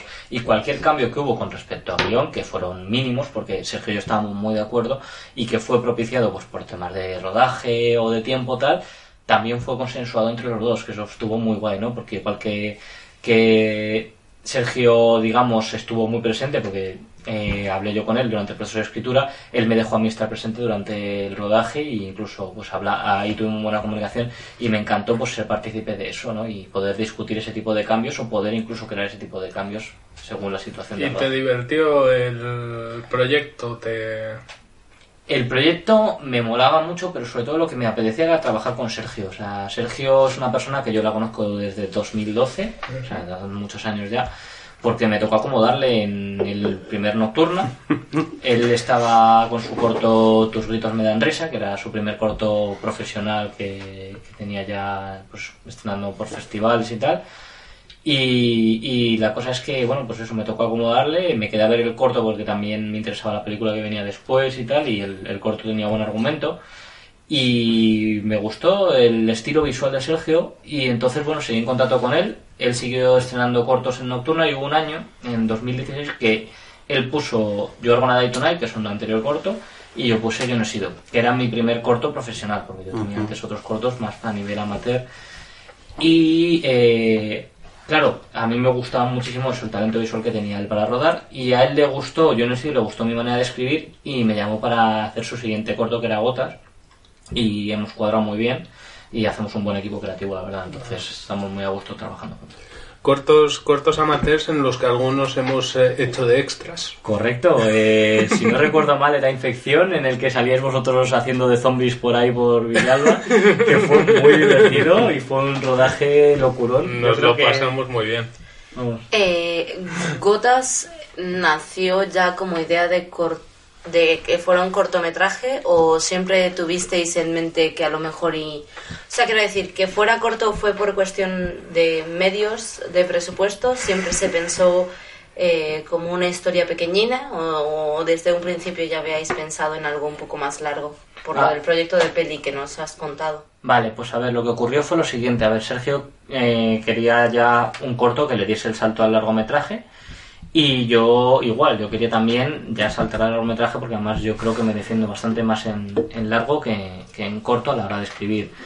Y eh, entonces, eh, hablando los dos, dijimos que lo que no queríamos bajo ningún concepto era bien hacer un corto que fuese como una peli acortada, entonces eh, pierde por todos los lados porque realmente una película no la puedes meter en 15 minutos y si la puedes meter en 15 minutos es que no es una película realmente, si no funcionaría como corto, ¿vale? pero tampoco queríamos hacer eh, de un corto que funcionase a nivel normal una película luego larga que fuese el corto alargado, porque tampoco nos parecía que funcionase eso. Entonces queríamos hacer una historia que tuviese principio final y, y digamos que se cerrase, cerrase un círculo y a partir de esa historia, en ese universo, ambientar una historia para largometraje totalmente distinta. O sea, la historia de la película no es la del corto y es muy distinta. Y eso es lo que, lo que decidimos hacer para que funcionase tanto a nivel de corto como a nivel de película. Eh, cuando has comentado que es que eso ese dato yo no sabía Gotas está inspirado que está inspirado en una historia real una historia que probablemente bueno ahora sabiendo que está basada en una historia real sea muy importante cortar de contar Eh, si no hubiese salido el proyecto para corto aún así lo hubieses llevado a otro medio como por ejemplo escribiendo como también lo has hecho otras veces y Pues la verdad es que no lo sé. Supongo que habría acabado en algún lado, porque es una historia que me llevaba dando vueltas a la cabeza mucho tiempo, y supongo que sí. Pero claro, es decir, nunca lo sabremos, porque yo estaba justo en ese momento trabajando en otro proyecto, que lo dejé en ese momento pues para, para poder dedicarme a gotas y tal, porque le tenía ahí pues un equipo que lo apoyaba, sabía que el corto iba a salir sí o sí y demás, teníamos mucha fe en el producto. Y entonces eso, el, pero el otro proyecto está también ahí, que es el proyecto largo de Yo no he sido. que bueno, eso También. estoy yo en ello trabajando en el guion y, y nada, a ver si, si hay suerte y también lo sacamos adelante porque mola, mola un montón. Eh, aparte del mundo de los cortos, del cine, así, ¿te estás dedicando a algo en televisión también o de momento... No, a ver, hice, es verdad que hice una contribución a una serie hace un año eh, y después de eso, bueno, pues he hecho pruebas para series y estoy, estoy intentando que pues entrar, intentar entrar en alguna. Es lo que hacemos un poco en este mundillo, ¿no? Eh, que es un poco pues llamar a puertas hasta que dejen entrar. Yo estoy llamando a puertas y a ver si alguna se abre. Así que poquito a poco. O sea, que estás ahí pasito a pasito. Estoy ¿no? intentándolo, estoy intentándolo. Ujú. Santi, ¿película favorita? Uf, pues es complicado, ¿eh? Porque, mira, eh, a ver, tengo, realmente es complicado porque tengo dos muy claras. Eh, digamos que la película con la que más he disfrutado en toda mi vida es El Ejército de las Tinieblas, que es la tercera parte de la saga de Evil Dead. Y yo me lo paso muy bien, es súper friki, me encanta ver un ejército de ¿Qué muertos. te, qué te medio. parece la serie que han hecho ahora? Me encanta, me lo estoy pasando muy bien viéndola. No la he terminado todavía, pero la tercera temporada, ¿no? Que está ahora en Netflix. Pero vamos, que me, me- me flipa. Y es un, un proyecto que me encanta, ¿no? Y el Ejército yo creo que tiene todo para que me guste a mí la película, ¿no? Es una especie de eso de un héroe que es realmente un antihéroe, que es un gamberro, que no es perfecto, que tiene comedia, pero también tiene cosas de terror, que la duración es la justa porque ni le sobra nada ni le falta nada. Pero luego al mismo tiempo hay una película que también me marcó mucho, de otra temática completamente distinta, que era Pequeña Miss Sunshine. ¿Sabes? Ah, ¿te gusta Sí. Little Miss Sunshine? Y, y esa sería, digamos, mi segunda película favorita, pero estaría a nada de- del Ejército de las Tinieblas, ¿sabes? Estaría a nada. Y es como, siempre las digo las dos porque parece que, que a muchos intelectuales del cine dices Ejército de las Tinieblas y les da cáncer o algo así. Y entonces yo digo la otra también porque la otra, eh, mm, vamos, el Ejército de las Tinieblas, podrá alguien decirme que es mala no sé qué, yo diré, mira, este tío no, sinceramente me da igual su opinión, pero bueno, es más variable. La Little Miss Sunshine, di tú que es mala, si es que no puedes decirlo, si es que es una película Little Miss. Sunshine que consiguió que Will Farrell hiciera un papel más o menos no cómico, no fuera de su zona de confort, ¿no? Hostia, Steve Carell dirás, ¿no? Steve Farrell, eso, Will Farrell, no sé por qué. Steve No se ha ido muy sí, lejos. A ver, un, a ver. un papel muy curioso en Little Miss Sunshine. No, no es el único que ha hecho así distinto, pero, pero sí que es verdad que hizo un papel muy bueno y es una película maravillosa. De todas formas, creo que también, sobre todo tú que eh, eres guionista y también siempre te hemos visto, bueno, yo siempre he visto que te tiras más hacia el terror y esas cuestiones. Y a veces creemos que pues las pelis que siempre nos tienen que gustar tienen que ser como del mismo género y justo como tú, o sea, te puede gustar un drama como te puede gustar una peli de, de serie B y son los gustos, ¿sabes? Sí, sí, sí, eso que no luego. pasa nada tampoco. Le estaba comentando antes a Santi que tenía que haberse venido al programa cuando hablamos de Tren a Busan y hubiéramos sido él y yo contra el mundo. ¿Te gusta Tren a- Tren a Tren a Busan, Busan es una maravilla de película. A ver, Pelayo, ya te, o sea, te lo voy a decir por enésima vez. Yo no tengo nada contra Tren a Busan, pero es que sabes que yo no, co- yo por lo general el cine de terror no lo compro porque no me da miedo. No, no, no, no, Sencillamente. no, no. Santi. Tu argumento, reto, Álvaro, una es... peli que No, pero que es Álvaro- algo absolutamente personal. Yo sé que no lo puedo extrapolar a nadie más. ¿Sabes? Pero tu es que argumento no me es queda- las pelis de terror me dan miedo. Tu argumento es las pelis de terror, sus argumentos no son lógicos. Y, y, y también que me, caus- me causan una pro- profunda indiferencia. Santi, un reto que te queremos En mi estado lanzar anímico. desde Estallo la Paz. Haz un corto, una película que haga que Álvaro se cargue los, se cague en los calzoncillos. Joder, me encantaría. Es que también hay que conocer los. So- los para eso solamente tienes que público, estar ¿no? conmigo durante una noche. No, pero hay que conocer los miedos del público, ¿no? Digamos, claro, no es lo mismo un, produ- un, pues, un producto que va enfocado a ciertas personas que, yo qué sé, Babadook a mí me funciona muy bien y me parece una ma- maravillosa película de terror, pero, por ejemplo, a lo mejor a unos adolescentes de estos con ganas de cachondeo no les, no les da miedo y, sin embargo, Expediente Warren 2 sí, ¿sabes? Que eso es ir viendo un poco, pues, con qué tipo de público tratas y demás. Pero vamos, es que, que intentaremos que algún produ- un producto nuestro de miedo a Álvaro sería genial, ¿sabes? Es decir, hemos acojonado a esta persona A mí me funciona mucho el miedo, el terror psicológico. El terror predominante en, la- en el cine de terror asiático, en el J-horror, en el K-horror, etcétera, etcétera. Es... Bueno, yo diría que, que lo que a mí me hizo querer dedicarme al terror, te diría que es The Ring, que es Ring, una de mis la original. Ya hablamos de ella Sí, también sí. aquí. Estuvimos hablando de Ringu y estuvimos hablando de Rasen, que es su secuela olvidada que sacaron al mismo tiempo Sí, y que justo, sacaron... Pero que era coreana, ¿no? No, no, no. eh, tú te estás refiriendo a Ring Virus. Ring Virus Ah, vale. es la versión de The Ring coreana. Vale, que también vale. que también le quitan todo el terror y se lo centran un poco en las explicaciones de las novelas. Que como libro puede estar bien, pero como Sí. película no se tradujo tan. Eh, bueno, antes de continuar, decir que la mayoría de trabajos de Santi se pueden encontrar tanto en YouTube como en Vimeo. Eh, lo único, Gota, ¿Gota se puede encontrar en algún sitio? No, mismo? está en festivales y por lo tanto es una, un, un- un corto que está capado ahora mismo en internet, es decir, no se puede ver en internet. ¿Se podrá ver en algún momento? Pues... Comprad el DVD. El- exactamente, o sea, el- eh, cuando acaben los dos años de distribución, empezamos ahora en 2018, o sea que en 2020 sacaremos DVD Blu-ray, ¿no? Porque los mecenas que aportaron al corto tienen, eh, según las recomendaciones, pues algunos tienen eso, DVD Blu-ray. Y luego también, eh, si todo va bien, eh, habrá DVDs y, y Blu-rays de gotas, pues para que la gente que no, que no fuese mecenas o lo que sea, pero tenga interés en verlo, lo verá. No sé si luego se liberará en internet o no, eso ya lo tenemos que discutir, pero bueno, como todavía tenemos tiempo, pues ya veremos. Lo liberaremos en internet en algún momento, pero más adelante, para que la gente que tenga el DVD Blu-ray pues pueda disfrutar de ellos. Ir hablando también con Netflix. Molaría. molaría. Si tuvieras todo, todo el dinero disponible para ti, Santi, ¿qué, ¿qué tipo de película grabarías? Hostia. ¿Cuál es tu sueño de película? Uf, pues es que claro, eso cambia tanto de un, de un momento de tu vida para otro, ¿no? Y ahora mismo, A ver, a- ahora mismo, mira, yo tengo un guion. Si pudiese eh, tener dinero para grabarlo, sería genial. Que tengo un guion que, Cuenta que me todo el encantó. guion Lo hice, en, ahora mismo. Lo hice en, en segundo de la ECAB ahí con, con Juan Tebar, que es un, un grandísimo guionista. Y fue el autor del relato en el que se basa la residencia de Chicho Ibáñez Cerrador. Y, y bueno, Juan Tebar, eh, pues eso, me tutorizó ese guion, que era una adaptación libre de una novela, un videojuego, lo que quisiésemos, ¿no? Entonces yo adapté El Rey de Amarillo, de... Espérate que, que el nombre, Rich... Ah, tú...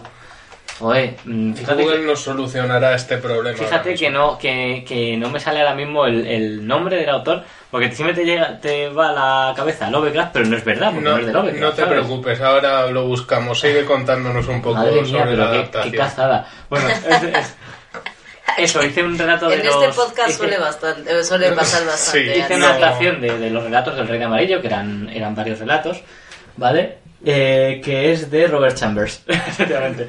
Robert Chambers. Bueno, por eso hice una adaptación libre de esos relatos, ¿no? A la época actual, porque eh, eso pues escribió hace bastantes años y entonces ellos hablaban de una obra de teatro maldita, que si pasabas del segundo acto te volvías loco. O sea, yo la hice la época actual con un grupo de música metal que grababa un disco que si lo escuchaba la gente se volvía loca y había, bueno, había demonios, había metaleros, había cosas muy frikis. Pero Y- y es una historia que me película encanta. de hace nada, de Edgans o algo así. Sí, exacto. Death Gun tiene una premisa similar y me jodió porque fue como, joder, esto lo han sacado y yo no he sacado la mía, ¿sabes? Y, y me hace mazo de ilusión, pero luego, a ver, Death Gun y, y- el, el que tengo yo, que es el, El Rey de Amarillo se llama la, la película.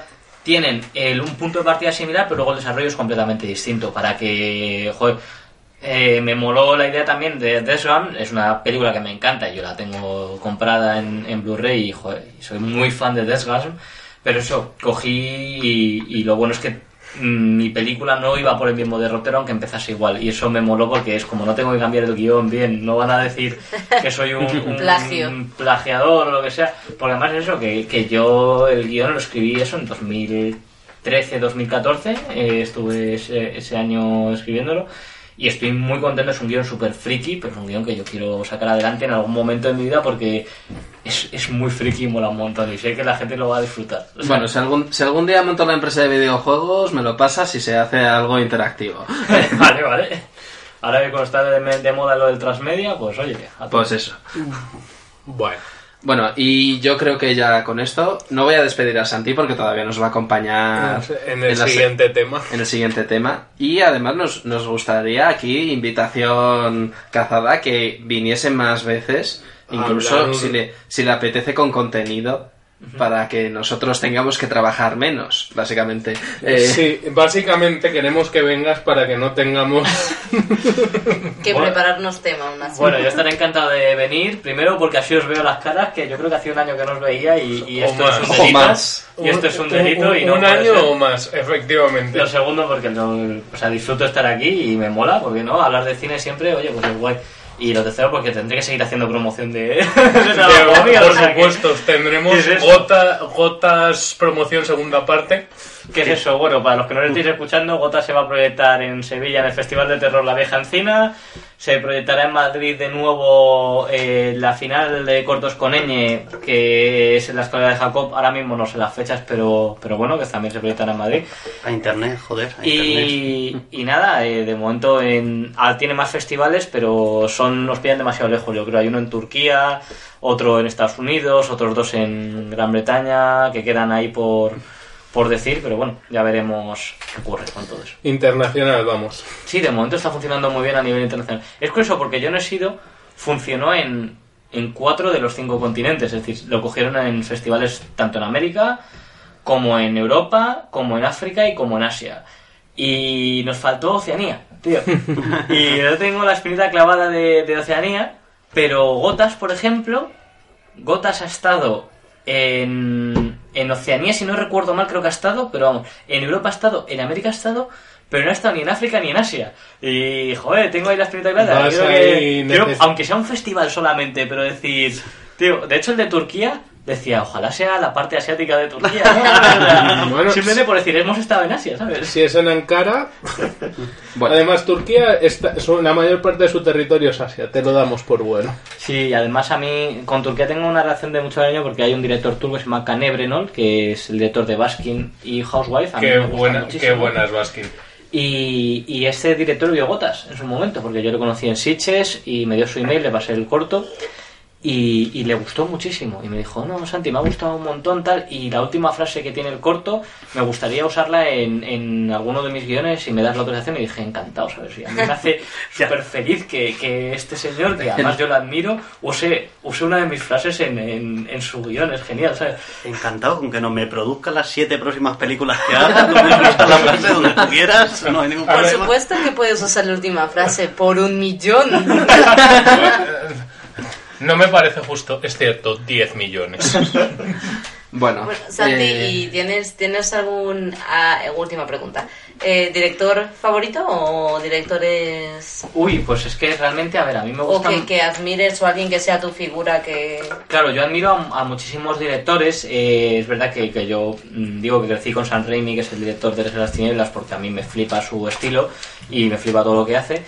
Pero últimamente la verdad es que me encanta. eh, desde hace años sigo el trabajo de Miguel Ángel Vivas, que a mí me parece un director maravilloso y, y un escritor también muy talentoso porque he visto sus películas y los guiones que tiene son muy buenos. Y, y luego sobre todo sobre todo te diría Oriol Paulo que no sé si lo conocéis pero yo creo que Oriol Paulo sería mi máximo referente ahora mismo.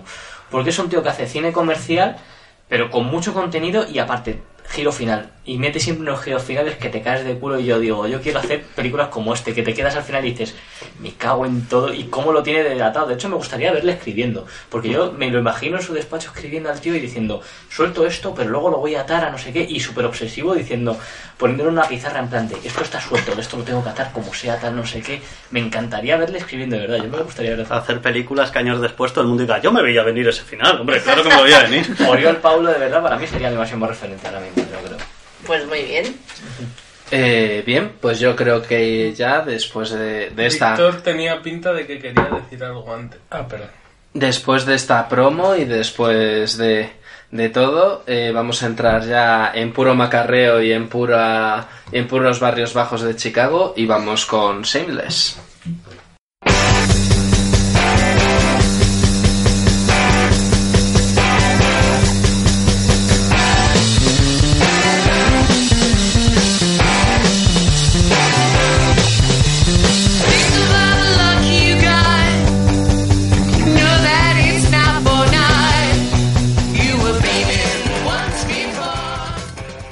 Bueno, y después de hablar de con Gotas. Santi, de sus de todos sus proyectos y tal, eh, vamos con Shameless. Y sin más dilación, Lina. Sí, hola. Eh, bueno, eh, como Shameless es, eh, como lo presentó antes Álvaro, una serie muy, muy gamberra y no voy a decir políticamente incorrecta porque tampoco lo creo. Esta, lo hace muy bien porque son americanos y entonces eso lo hacen políticamente incorrecto pero de forma cool. O sea que vamos a hablar de Shameless Estados Unidos, ¿eh? Sí, sí, sí, sí. Eh, a lo mejor hay alguien que se ha visto la de UK me va a gritar porque sé que la de UK mm, todo el mundo dice que es mejor porque es verdad que el original siempre eh, normalmente suele ser mejor. Eh, pero os jodéis. Eh, os jodéis. Y como quería seguir este espíritu de espontaneidad y joputez y vagueza, eh, no me lo he preparado. Yo vengo aquí, no me he visto la serie y entonces os voy a decir quién la ha hecho, voy a decir un poco de qué va y a ver dónde nos lleva esto. Podemos tener 10 minutos hablando o una hora, ya lo decidís vosotros. Así que bueno, 10 minutos. 10 no, porque Santi quiere ir al cine, que ya me está jodiendo mi sección. Pero, señores espe- eh, espectadores, no, oyentes, señores y señoras oyentes, que ya son dos horas y pico de programa, ¿queréis otra hora más? No, llevamos una hora 15 minutos, tampoco te flipes. Ah, vale, llegamos a una hora y 15 de programa. Tampoco te flipes. ¿Queréis otra hora más de programa? ¿Queréis otros 5 minutos de programa? Ya veremos. A mí siempre me tocan las hostias, tío. Sí. Me lo acabo de inventar, pero me está hacerme la víctima. Es Bueno, oscura. Eh, originalmente Shameless, pues eso es eh, una, una serie británica que, bueno, eh, América, como siempre suele hacerlo, pues coge las cosas bonitas de otros sitios y dice, ah, pues yo voy a hacer mi versión porque Por esto- pues soy Estados Unidos y tengo pasta. Eh, Por esto es por lo que no se pueden tener cosas bonitas. Y por eso luego tienes 20 pelis de Star Wars y, y pues esas cosas, porque ese es el mercado... Bueno, pues que ya está, no vamos a meternos en eso. Eh, el creador es Paul Abbott eh, y bueno, es una serie que básicamente va... explora un poco...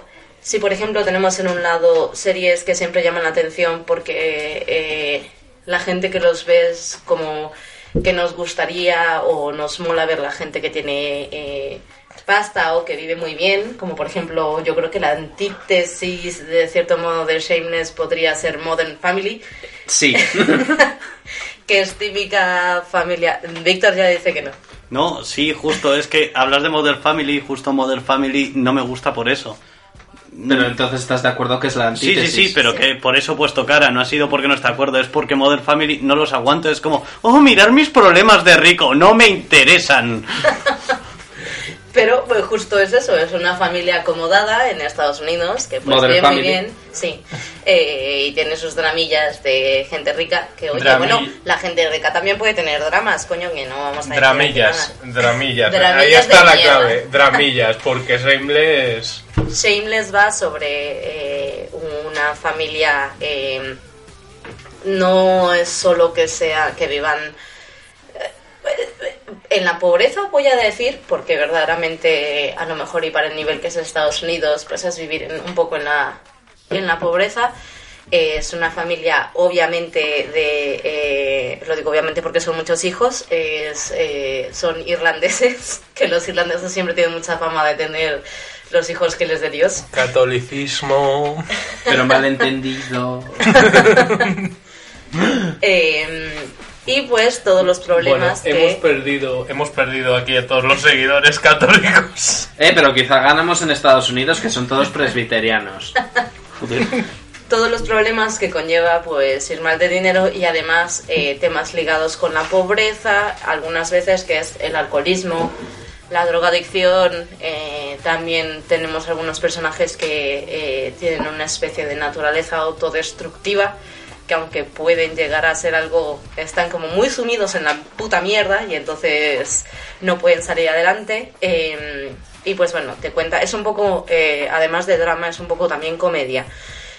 Eh, y bueno, eh, tenemos a la familia de los eh, Gallaghers, ¿vale? El padre es Frank Gallagher, que es la joyita de la familia, eh, que estaba casado con Mónica Gallagher, que la vemos durante la serie hasta cierto punto cuando... Bo- Aquí voy a hacer spoilers, lo Sí. siento, people, o sea, os jodéis. Son ocho... tem- ¿Ocho? Nueve. Eh, nueve Nueve temporadas. temporadas. Muer- mueren las siete.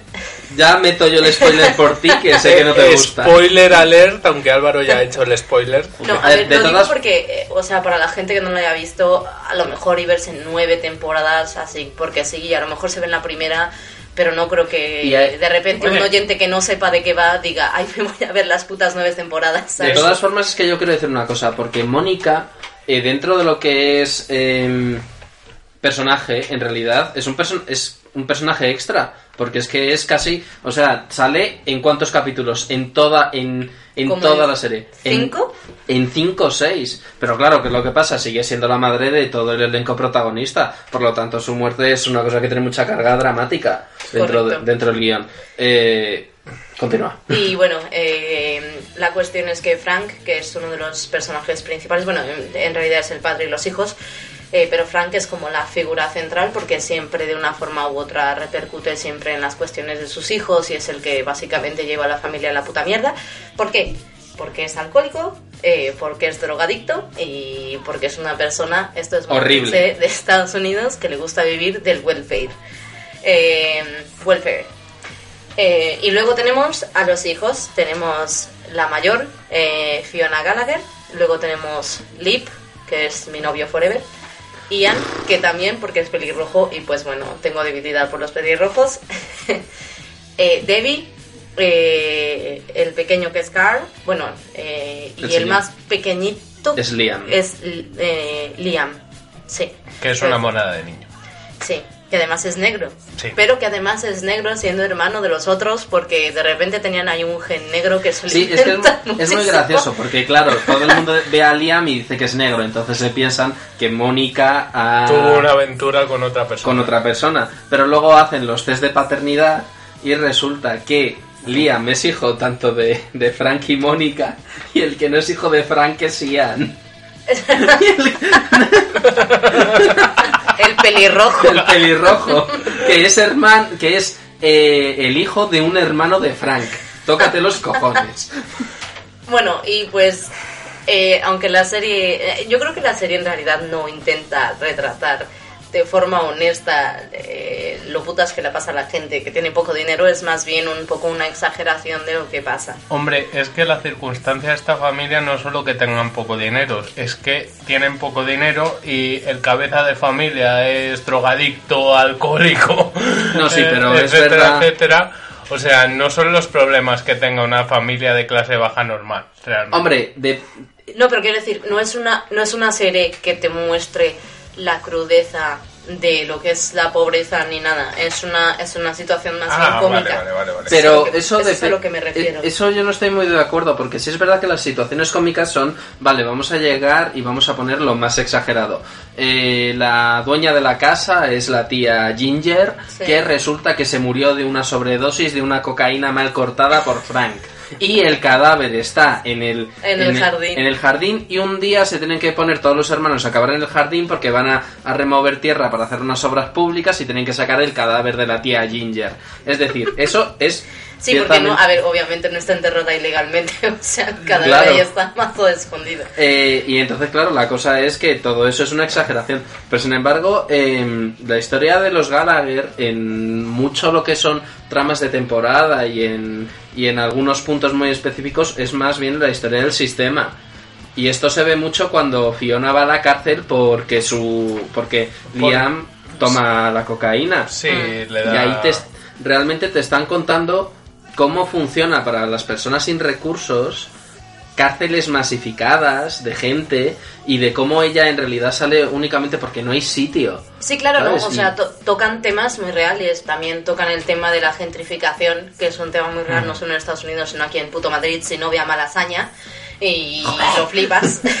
O ve a la Plaza Choica y ve a los cuatro borrachos eh, que están por ahí, que yo creo que son de toda la vida, y luego todo- toda la gente de dinero en los bares, es como, bueno, pues, pues sí, es algo que, que está bien presente y, y sí que te sí que te muestra estos temas. Luego también por ejemplo el Lip se mete en una especie de eh, beca pero no cobra pero le prometen que va a ser millonario y es toda esta empresa de medio de robos por internet Sí, una, esquema- una, una estafa piramidal, me parece que es. Sí, también es curioso porque o sea sí que toca temas que son reales además te cuenta cómo las acciones de los de los protagonistas también están muy determinadas por, por ese propio sistema. O sea, Fiona se tiene que encontrar en la tesitura al final de la sexta temporada, o séptima, no me acuerdo, de entre hacer dinero o que la mujer, co- la viejecita de la lavandería, pueda seguir viviendo en su, en En su su casa.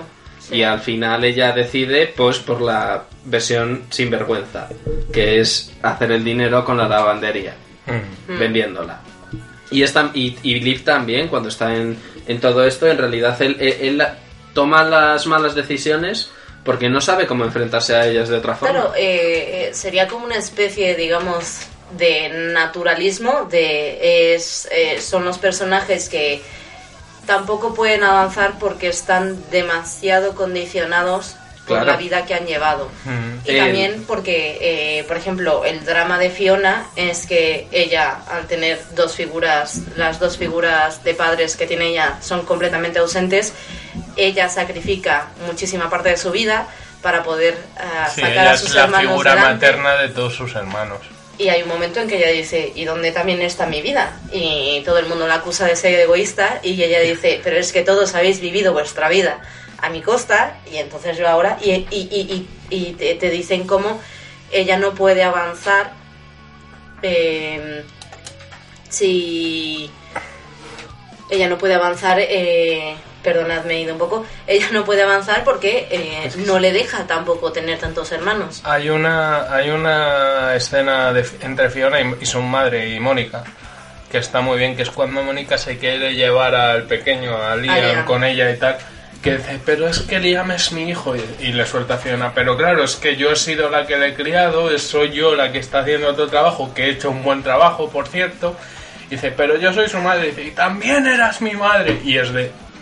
Pues tiene- Bueno, Fiona precisamente tiene ese gran punto de inflexión de voy a empezar a vivir mi vida con cuando coincide con el embarazo de Debbie. Sí. También Sí, tenemos embarazo adolescente, que para que eh, sobre todo y se sabe que pues en gente que vive en pobreza y que sobre todo eh, teniendo una especie de mm, de mala educación sexual digamos pues y también eh, Debbie tiene un bebé y te lo deben entender muy bien porque esto pasa y yo lo he visto porque en México hay muchos embarazos adolescentes ella intenta tener una familia que no ha tenido y ella cree que va a vivir la vida idílica teniendo un bebé con el novio que la quiere, hasta que la familia del novio dice, ah, que mi hijo de 15 años va a tener un bebé, pues no, te lo quedas tú. Sí, que luego se quieren quedar con el bebé. Putos También. cabrones. Bueno, eso, eso pasa. Ya, pero es que todo, todo eso entra dentro de lo que es la redención de Mónica. Y entonces, claro, era, era necesario. Y luego, No, bueno, no. también tienes Es temas que de... dime. yo no, no, no sé hasta qué punto, es decir, creo que no es cosa del sistema, creo que no es cosa de la redención de Mónica. eh, todos los personajes dan puto asco. Sin excepción ninguno. Para mí. Pues creo que Ian no. Creo que casi todos Para ellos, mí Ian se salva. Casi todos ellos para mí son adictos a unas cosas o a otras. Y esa es la gracia de la serie. Y es la gracia de que todos ellos no superan sus problemas. Todos ellos entran en el ciclo, entran en volver a ello, entran en luchar contra, contra esos problemas una y otra vez. Si Cuando tú ves una película de normalmente dos horas de duración, puedes recaer una o dos veces hasta que normalmente llegando al final de la película eh, re- eh, habrías el personaje ha aprendido la lección y a partir de ahí soluciona su vida.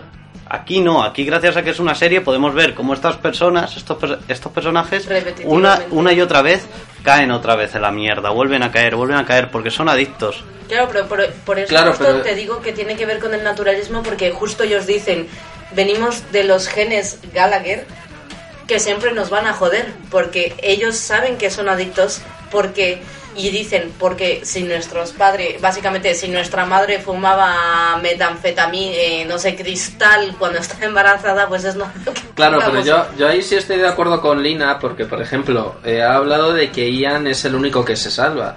Y es que Ian, la única, la, la única droga, por así que tiene él, es eh, su relación con Mickey. Sí. Y es quizá lo menos tóxico dentro de las... bueno es un puto nazi pero es un- es un puto nazi Sí, entonces todos los... El amor surge en cualquier sitio Y está Pero- a punto de cruzar la puta frontera con él, ¿sabes? Claro. Y Ya. tirar su vida a la puta basura y tal. Una cosa es que al final lo consiga, pero no es. No. Es decir, al final a lo mejor. Tras eso, yo la serie no la he visto hasta Claro, el final. pero- Habré visto que seis temporadas, a lo mejor. Es decir, no he visto poco, he visto. He visto un buen tramo. Pero llegado a ese punto, es decir, a lo mejor a él le va todo ya bien y a lo mejor lo ha superado todo. Pero el resto de personajes recaen una y otra vez. El hecho de que sean Gallaghers es prácticamente una Claro, excusa pero- que usan Sí, ellos eso una y otra vez. a veces porque es un- una especie de, de- de impedimento y a veces es una especie de excusa Pero de sí, mi vida sí. es una mierda. lo pero peor de todo esto". es Sí. que Fran, cuando da discursos, cuando intenta solucionar las cosas, cuando intenta robar a gente el puto dinero, Lo hace muy bien. es un. Puede considerarse casi un genio, es un tío inteligente, es un tío que probablemente podría haber tenido éxito en la vida, pero su filosofía de vida, él lo tiene claro, él se lo dice en un momento, ¿por qué cojones quieres estar perdiendo tiempo en tu vida trabajando si puedes estar haciendo esto? Claro. Él lo dice, es una filosofía de vida. Los otros personajes se ven arrastrados a ello, tal vez por su ambiente y demás, pero no lo admiten de esa manera. Por eso digo que Bueno, todo, la mayor parte de ellos tienen todavía problemas, tienen una adicción y vuelven sobre ello una y otra vez, una y otra vez. Eso es que quizá el gran punto flaco de la serie. Porque es que, claro, si no tienes el conflicto derivado de esa aflicción, en realidad no tienes, ar- no tiene guion. Pero no creo, pero justo no creo que sea un punto flaco, es la gracia, es, es decir, poco a poco van evolucionando, pero Claro. muy, muy poco a poco. Tienen muchos problemas, Y les ta- cuesta mucho. También lo que sí hacen bien es que, por ejemplo, con Debbie, eh, lo que pasa es que Debbie es el personaje que, que cree que Frank es bueno. Eh, eh, la droga de Debbie en realidad es yo voy a seguir queriéndote papá, pase lo que pase. Sí, La, la adicción de Debbie sería la atención. Debbie, También. Debbie necesita mucha atención y mucho afecto.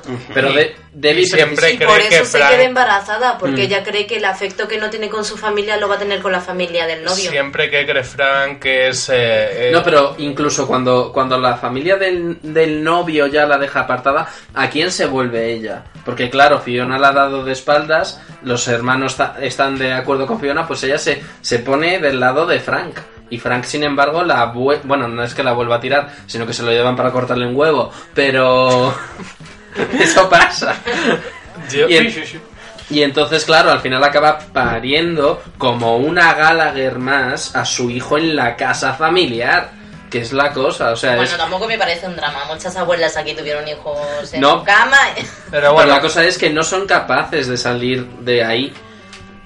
Eh, Debbie tiene una escena que, que es el momento cuando su padre se carga el proyecto en el que ha estado trabajando todo el tiempo y se cae, me parece que se cae sobre él, es un accidente, pero que dice, porque está colocado está mal o algo así, que dices, wow. Y eh, tiene, ese es un punto de inflexión para, para el personaje bastante interesante, pero luego pasa lo que, lo que tú comentas, que siempre acaba volviendo a lo de necesito atención, necesito, necesito a mi padre o necesito esta familia feliz que, que no, existe, que no, existe Por- realmente. Por, ejemplo, al final de la novena temporada, eh, creo que Fiona abandona la serie. Sí, Fiona, Fiona ya no va, Emi, Emi Rossum ya no, va- ya no va a ser parte Han renovado de- para... ¿Pero hay décima temporada o van a Va a renovar? haber décima temporada, no sé si ya habrá más o dec- decidirán cancelarla porque también eh, no me queda muy claro si el, eh, el actor de Ian, eh, que también ha sido, fue el, ya iba a decir el guasón, el Joker eh, en Uh, Gotham. tengo una mejor. De el primer papel que hizo. Ya, claro, no, pero yo hablo de, de, de- de el Joker porque justo él salió de la serie. En, en Shameless hay un momento en que no aparece tanto, que es cuando le da la cuestión de la bipolaridad, justo porque estaba grabando. Grabando los eh, episodios de Gotham, sí, es verdad. Sí, pero Entonces lo- creo que eh, ahora la última trama que ha habido con él es también porque creo que ya no va a estar muy presente en la próxima temporada. Entonces no sé Sí, si van a también- decidir acabarla o seguir con También ella. por Gotham, pero no, pero ya hablando del actor, porque es que es, me- es una pena porque ese actor siempre hace em, eh, papeles de, de ido. Mm. Y es que parece que. Porque es que eh, una- un papel que hizo de niño. eh, todos recordamos Malcolm in the Middle. Sí. Eh, cuando Dewey iba a la, a la clase de niños especiales, él que se tenía las manos vendadas porque se las mordía y tiene un cartel que ponía Bite Me, pues ese es Cameron Monaghan. o sea, lleva... eh, no, ah, y claro, cuando ves a Ian y de repente le entra la polaridad, es que de alguna forma u otra, tío, siempre Iba- iba acabas haciendo a alguien con problemas mentales. ¿sabes? Que, lo- que lo hace muy bien. También eh, el, el actor de, eh, de, Lip, de Lip, ¿sí? Acaba de ser padre, entonces no sé cuáles sean sus planes. Entonces yo creo que lo más probable es que la décima temporada sea... Pero esta vez de verdad, no va a ser un niño chino. No, no, es padre de verdad. es padre, es, es- Bueno, la gente que adopta también son padres de verdad, Álvaro. Ya, pero en teoría era su, en teoría era su hijo biológico. No, no, breaking news, la gente que adopta también son padres de verdad. Que por cierto, ese personaje también mola Álvaro mucho. Dick. El Lip, de- está- Lip es uno de mis personajes favoritos. Fiona empezó siendo uno de mis personajes favoritos en las primeras temporadas, Es, pero luego se va muy en la espiral yo creo que de sexo. Fiona es que es con, con la que más empatizas al principio de la serie. Sí, Por lo menos al no. principio, sí. Pero al principio sí es la de joder, tu padre es un desastre, tu madre está, está También ausente también mayor. es un desastre. Sí. O sea, dices, joder, sí, sí simpatizas con ella, pero según va pasando la serie, según pasa lo de Liam, lo de la cocaína, ya llega un momento que dices, vamos a ver, aquí ya empieza... No, no, es, es eh, un personaje que, que va empe- empeorando, no, va, va cayéndote peor según pasa la serie, sí, es cierto. También es que pasan muchas cosas, lo siento, muchas cosas muy complejas. Luego pues tenemos la historia en donde eh, se va a casar y ya parece que todo va a ir perfectamente hasta que ya se entera que en teoría su, bueno, su próximo marido es en teoría un ex drogadicto, pero en realidad se sigue inyectando eh, Sí. heroína, me parece que era. Y pues... Y es Frank el que la jode. Pero no, lo, no la jode, Bueno, es decir, es que lo, Lo es que- cuenta. El problema de... Bueno, creo que la magia de Frank es que es un personaje horrible. Yo creo que a mí muchas veces he tenido que dar un parón viendo la serie porque no aguanto a Frank porque es cagada tras cagada y te cansa porque a mí... Cagada tras cagada y a veces aposta, a veces no es una no, sí. cagada.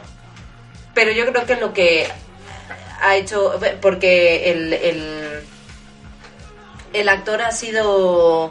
Bueno, es un actor bastante conocido en... Sí, William H. Macy. Sí, ha ganado bastante. eh, no sé si han sido Amy. eh, Am- eh, ¿Amy se llama? Emmys. Emmys, gracias. Amy, Amy es como Amy Sí, de Amy, Amy. Rory. Emmys y eh, ha ganado bastantes eh, ¿Premios? sobre todo él. Eh, y yo creo que una de las cosas de, de Frank es que al final, luego cuando tiene que ayudar a sus hijos, los ayuda a su forma. Pero igual que Mónica. Pero es que Mónica no sabe tanto. Frank es Ya. como el, el, el que lleva la fam el, el patriarca. Frank, Frank es un desastre de persona de principio. Yo es que fin. creo que Frank, cuando está con la mujer que dice no podemos acostarnos porque mi corazón no lo aguantaría y me moriría, es que yo creo que ahí es cuando dices, vale, ya cumbre, y a partir de ahí ya todo no, no llega, para mí no llega a ese punto. Luego también eh, están los, los vecinos, porque no solo tenemos la historia de los Gallagher, también tenemos la historia de Kev y Verónica, que son los vecinos de toda la vida de los Gallagher, eh, que es una pareja de una mujer, una pareja interracial, es una mujer negra y un hombre blanco. Blanco. Eh, pues que están muy metidos en la cuestión Shadow y bueno, BDSM y que pues de repente luego pues hacen pornillo por ahí para sacarse dinero. Porno, a mí me gustó cuando hicieron el porno confederado, que era que, era que, que dándole a la a la esclava que sabía que era su mujer. confederado. Y lo, y lo gracioso es que él dice, no estoy muy, muy cómodo con esto, cariño. Y la tía dice, pero si ganamos dinero. Sí, está. Y, y bueno, Solo tengo que buscar. Solo por verlo. Tiene que ser súper divertido. Eh, y San- luego tienen, tienen un, un negocio, porque luego tienen una especie de relación poliamorosa con otra mujer, que es Svetlana. Que es la exmujer del novio de Ian, de Ian, sí. que tiene un hijo con él. Eh, y en algún momento pues necesitan dinero los tres y Kev decide hacer eh, una especie de eh, eh, mujeres del aseo en bolas y se pasea con una furgoneta muy muy hortera y al final deciden eh, sacar dinero paseando la furgoneta hortera en barrios pijos y que los que la gente les dé dinero para quitar la furgoneta. Yo creo que una de las escenas, mis escenas favoritas de, de esta serie es cuando eh, Frank encuentra a su hija, a, a su hija mayor, o sea, a su hija mayor, la que no tiene con Mónica, la que tiene, Sí. que no sabe que es su La padre. gorda. Y, le, y- Bueno, no, y que está él está súper está enfermo y necesita un trasplante. Y, le, y- y dice, bueno, vale, yo eh, se pretende que es su novio, la tía se enamora de él, se intenta enrollar con él y cuando le dicen con su padre le suelta a la tía, ¿eres mi padre? Pero, pero si casi llegamos hasta el final. Me estuviste restregando la cebolleta 30 minutos, pero restregar la cebolleta no es incesto. Eh, yo creo que el punto álgido de esa mujer es cuando dice, cariño, voy a hacer esto por tu bien, y saca un bolígrafo y le hace al hijo de seis años que es retrasado una esvástica en la frente. Sí, para, so- para que cárcel. en la cárcel. Es que, Bueno, Santi, apunte. Sa- Santi está diciendo, Estoy me flipando. tengo que ver esta serie. De todas formas, eh, he oído que la versión... He oído porque como A ver, tengo yo- que volver... Dime. No, que sé que a Amy Rossum, a la actriz que sale en Shameless, porque lo sé que le való duro porque hizo Dragon Ball Evolution en su momento. es que claramente, claramente ahí... Es verdad, es Philip. Hizo de Bulma Sí, sea es que, es que, que- pero ahí yo creo que dijo, tengo que redimirme de alguna manera, necesito, necesito un castigo lo suficiente. Eh, de todas formas, dicen que eh, la versión americana está un poco dulcificada. Que. ¿Qué es lo que dicen? No, no, no, en el sentido en el que la Es pobreza divertida. a cierto punto está muy endulzada en las situaciones. Quiero decir, por ejemplo, eh, en la versión inglesa, pues la gente pues tiene dientes jodidos, dientes podridos. Bueno, pero eso es porque son ingleses. No, ya, o sea, no, pero también se sabe, Ya. y yo siempre lo he dicho, me gustan los actores ingleses porque no se arreglan los putos dientes, y de vez en cuando está bien ver no a alguien ninguno. con una puta dentadura normal. Gracias, Daniel Radcliffe. Bueno, Daniel Radcliffe los tiene bonitos. No sé quién los tiene feos, pero Daniel habrá, Radcliffe, habrá alguien por ahí. Ron. no creo. Eh, obviamente, o sea, Amy Rossum de chica pobre que no puede ir al gym ni nada es una a ver que existen pero quiero decir es una es una versión un poco idealizada de una familia que pues quiero decir Lip e Ian eh, pues yo me he montado un trío con los dos en cualquier momento. Como que yo. En, en, eh, en la serie original, en la de UK, está UK, UK, UK, sí. eh, Sí, está vas mi, mezclando. está, sí, está mi, mi novio número dos, porque el número uno es Víctor. Eh, el número dos es James McAvoy. Sí. Que ese sí se arregla los dientes, ¿eh? No, no, los Sí. tiene perfectos y siempre los ha tenido perfectos. Una leche. Una leche y lo sabes. que él es uno de los, de los hermanos en la serie original. Y también dicen que Frank es demasiado Hollywood eh, para eh, mostrar un personaje. eh, bueno, que el actor es demasiado Hollywood eh, para hacer un personaje como Frank. Que en algunos momentos no te los tres crees tanto como en la serie británica. No lo sé, me gustaría ver la serie británica. Si alguien me puede poner, si alguien me está oyendo y ha visto la serie británica, si me puede pasar un enlace o tiene los DVDs, pero que estén en inglés, por favor, yo me lo veo con mucho gusto. Pero hasta que no encuentro la versión en inglés, por ahora no. Así que, pues, pues eso, no sé. A mí, o sea, me gusta, me entretiene, pero sí también hay veces en que creo que que es un intento muy Hollywood de intentar retratar cuestiones que a lo mejor Hollywood no entiende tanto o que no le ha interesado nunca, porque si lo pensamos, o sea, además de esta serie, ¿qué otra serie, vamos a decir, se basa o, o qué película se basa en, en, en una familia de gente pobre que lo vive putas y que no es un dramón de la hostia?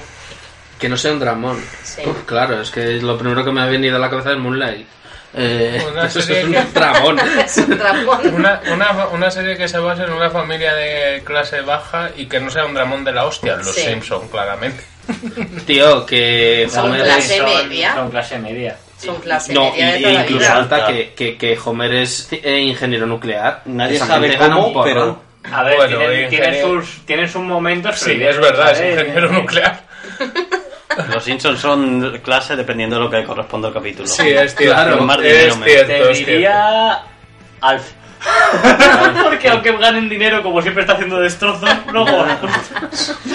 Bueno, a lo mejor, y mira lo que te... eh, bueno, no, iba a decir el príncipe de Bel-Air, pero él es el pobre y los demás son los ricos. sí. Así que es No, como... él es el macarra, o sea, es el- Ah, no es pobre. Bueno, a ver, él vive. Es su tío. no, él sí que No, vive. él y su su madre, madre. viven en las viviendas. En las viviendas en el del gobierno, en las. En, The Projects. Y su familia, o sea, y el tío Phil y todos cuando se les ve antes de que vivan en Bel Air y tal, también se les ve que viven en, en el proyecto, en, en las viviendas sociales de Estados Unidos, ¿no? El, ah, quieres decir... Antes eh, de que sea un abogado de éxito y tal. Así que no sé, me parece que es una serie que lo hace bien, me parece que me tengo que ver también la, la versión eh, inglesa. No sé a vosotros qué os pareció, no sé si os la visteis, bueno, Víctor sé que no se la ha visto hasta el final, Eh, no sé vosotros si os gustó, si por ejemplo tuvisteis que hacer un, un- un- una especie de descanso de Shameless porque a veces es too much y piensas Yo que es la que gente es como- muy subnormal. Como me, di, como me dijiste ya hace antes de que cerrásemos los temas del programa anteriormente de voy a hablar de Shameless, entonces me la empecé a ver bas- con bastante tiempo atrás. Eh, y la cosa es que... em, por Tú sí te la has visto entera. me he visto hasta la séptima, me he visto Ah, hasta, vale. la, hasta la muerte de Mónica. Vale. Pero la, la cosa es que, mm, por ejemplo, también me he visto un poco de la serie inglesa. Y he de decirte que, por ejemplo, Ian me gusta mucho más cómo está representado en la serie americana en la serie inglesa. Eh, es un personaje al que le dan considerablemente más profundidad en la serie americana. Y, pero también es verdad lo que has dicho de que en la serie inglesa muestra mucho mejor cómo es todo el tema de la, de la pobreza. Porque a veces en Sí, que es más real. O sea, Claro. no es tan. En En USA me parece que es un poco. lo reducen mucho a la parte de Chicago zona norte y Chicago zona sur. mm, O sea, es- eh, lo reducen a veces un poco, un poco en eso. Eh, pero también me gusta mucho más todas las sobradas que hay en la, en la americana, pues es que son... O sea, ¡Bum! también eh, la serie británica es de los noventas. Sí, Mm. de principios de No, los principios de los 90. 2000. ¿De los 2000? De los 2000. Sí, ya hay- ya hay Finales de los 90. Ah, vale. Mm. Eh, ya hay James McAvoy era súper joven en esa serie. pero sí. Eh, Y de todas formas creo que pues también, eh, pues siendo, siendo joven de hoy en día, a lo mejor nos llama más la atención también eh, lo que nos pasa en Shameless o las bromas que hacen en Shameless USA que en Shameless La UK. casa de Shameless UK, aparte, era mucho más pequeña para empezar, creo, según tengo entendido, porque era una casa de esas de. Creo que vivían en Manchester. Mm. Y. Y era bastante más pequeña, se lo notaba más, mucho más También humilde. es que eh, la, la, que- la- la superficie que hay en Europa y la superficie que hay en América, o Eh, sea, Sí, obviamente, te ¿no? cuesta más caro aquí en Europa que Bueno, en Sí, o sea, se nota.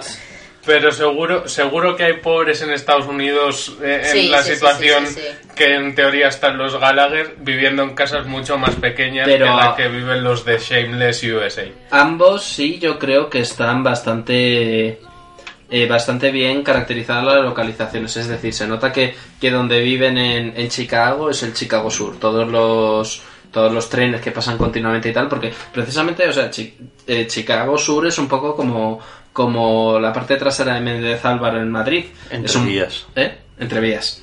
Que se llama así por eso. Que es una ciudad separada por las vías del tren. Y realmente se nota mucho la diferencia demográfica de uno al otro.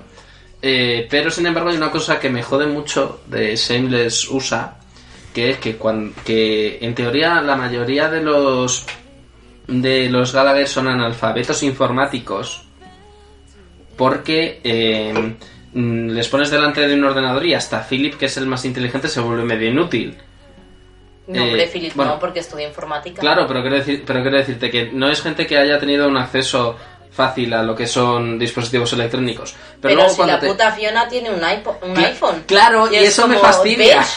Claro, es lo que te digo. O sea, es, tienes una, que- es es una especie de pobreza medio... mm, Eh, también- tío, un pobre no puede tener un iPhone. No, pero también el- es lo de siempre, el dinero en Estados Pues es Unidos robado. es muy diferente al dinero en Europa, es decir, no mm, la vida en Estados Unidos, las cosas que cuestan son completamente distintas a Europa. Aquí tenemos, bueno, sobre todo a España, aquí tenemos seguras unas cosas que son la sanidad, la educación, la seguridad hasta cierto punto, que en Estados Unidos no tienes seguros a no ser que tengas un montón de dinero, y en cambio aquí en España, a no ser que tengas mucho dinero, no puedes tener un iPod. Eh, ya, pero es que incluso eh, con eso te puedo decir que que el iPhone, eh, precisamente, ¿cuánto cuesta un iPhone de hace 6 años? No, pero 600, no 600 que- pavos. no Un decir- iPhone de hace 6 años, 600. No, hombre, no. Como 400. No. Pero no, No, es- pero digo hace 6 años. Ah, hace Ah. 6 años. O sea, los que salen en la serie. pero- Ah. y, y no voy a ir solo a eso, es decir, de verdad estamos hablando de una familia que se dedican a, Bueno, claro. a robar, a consumir drogas, a estar por ahí.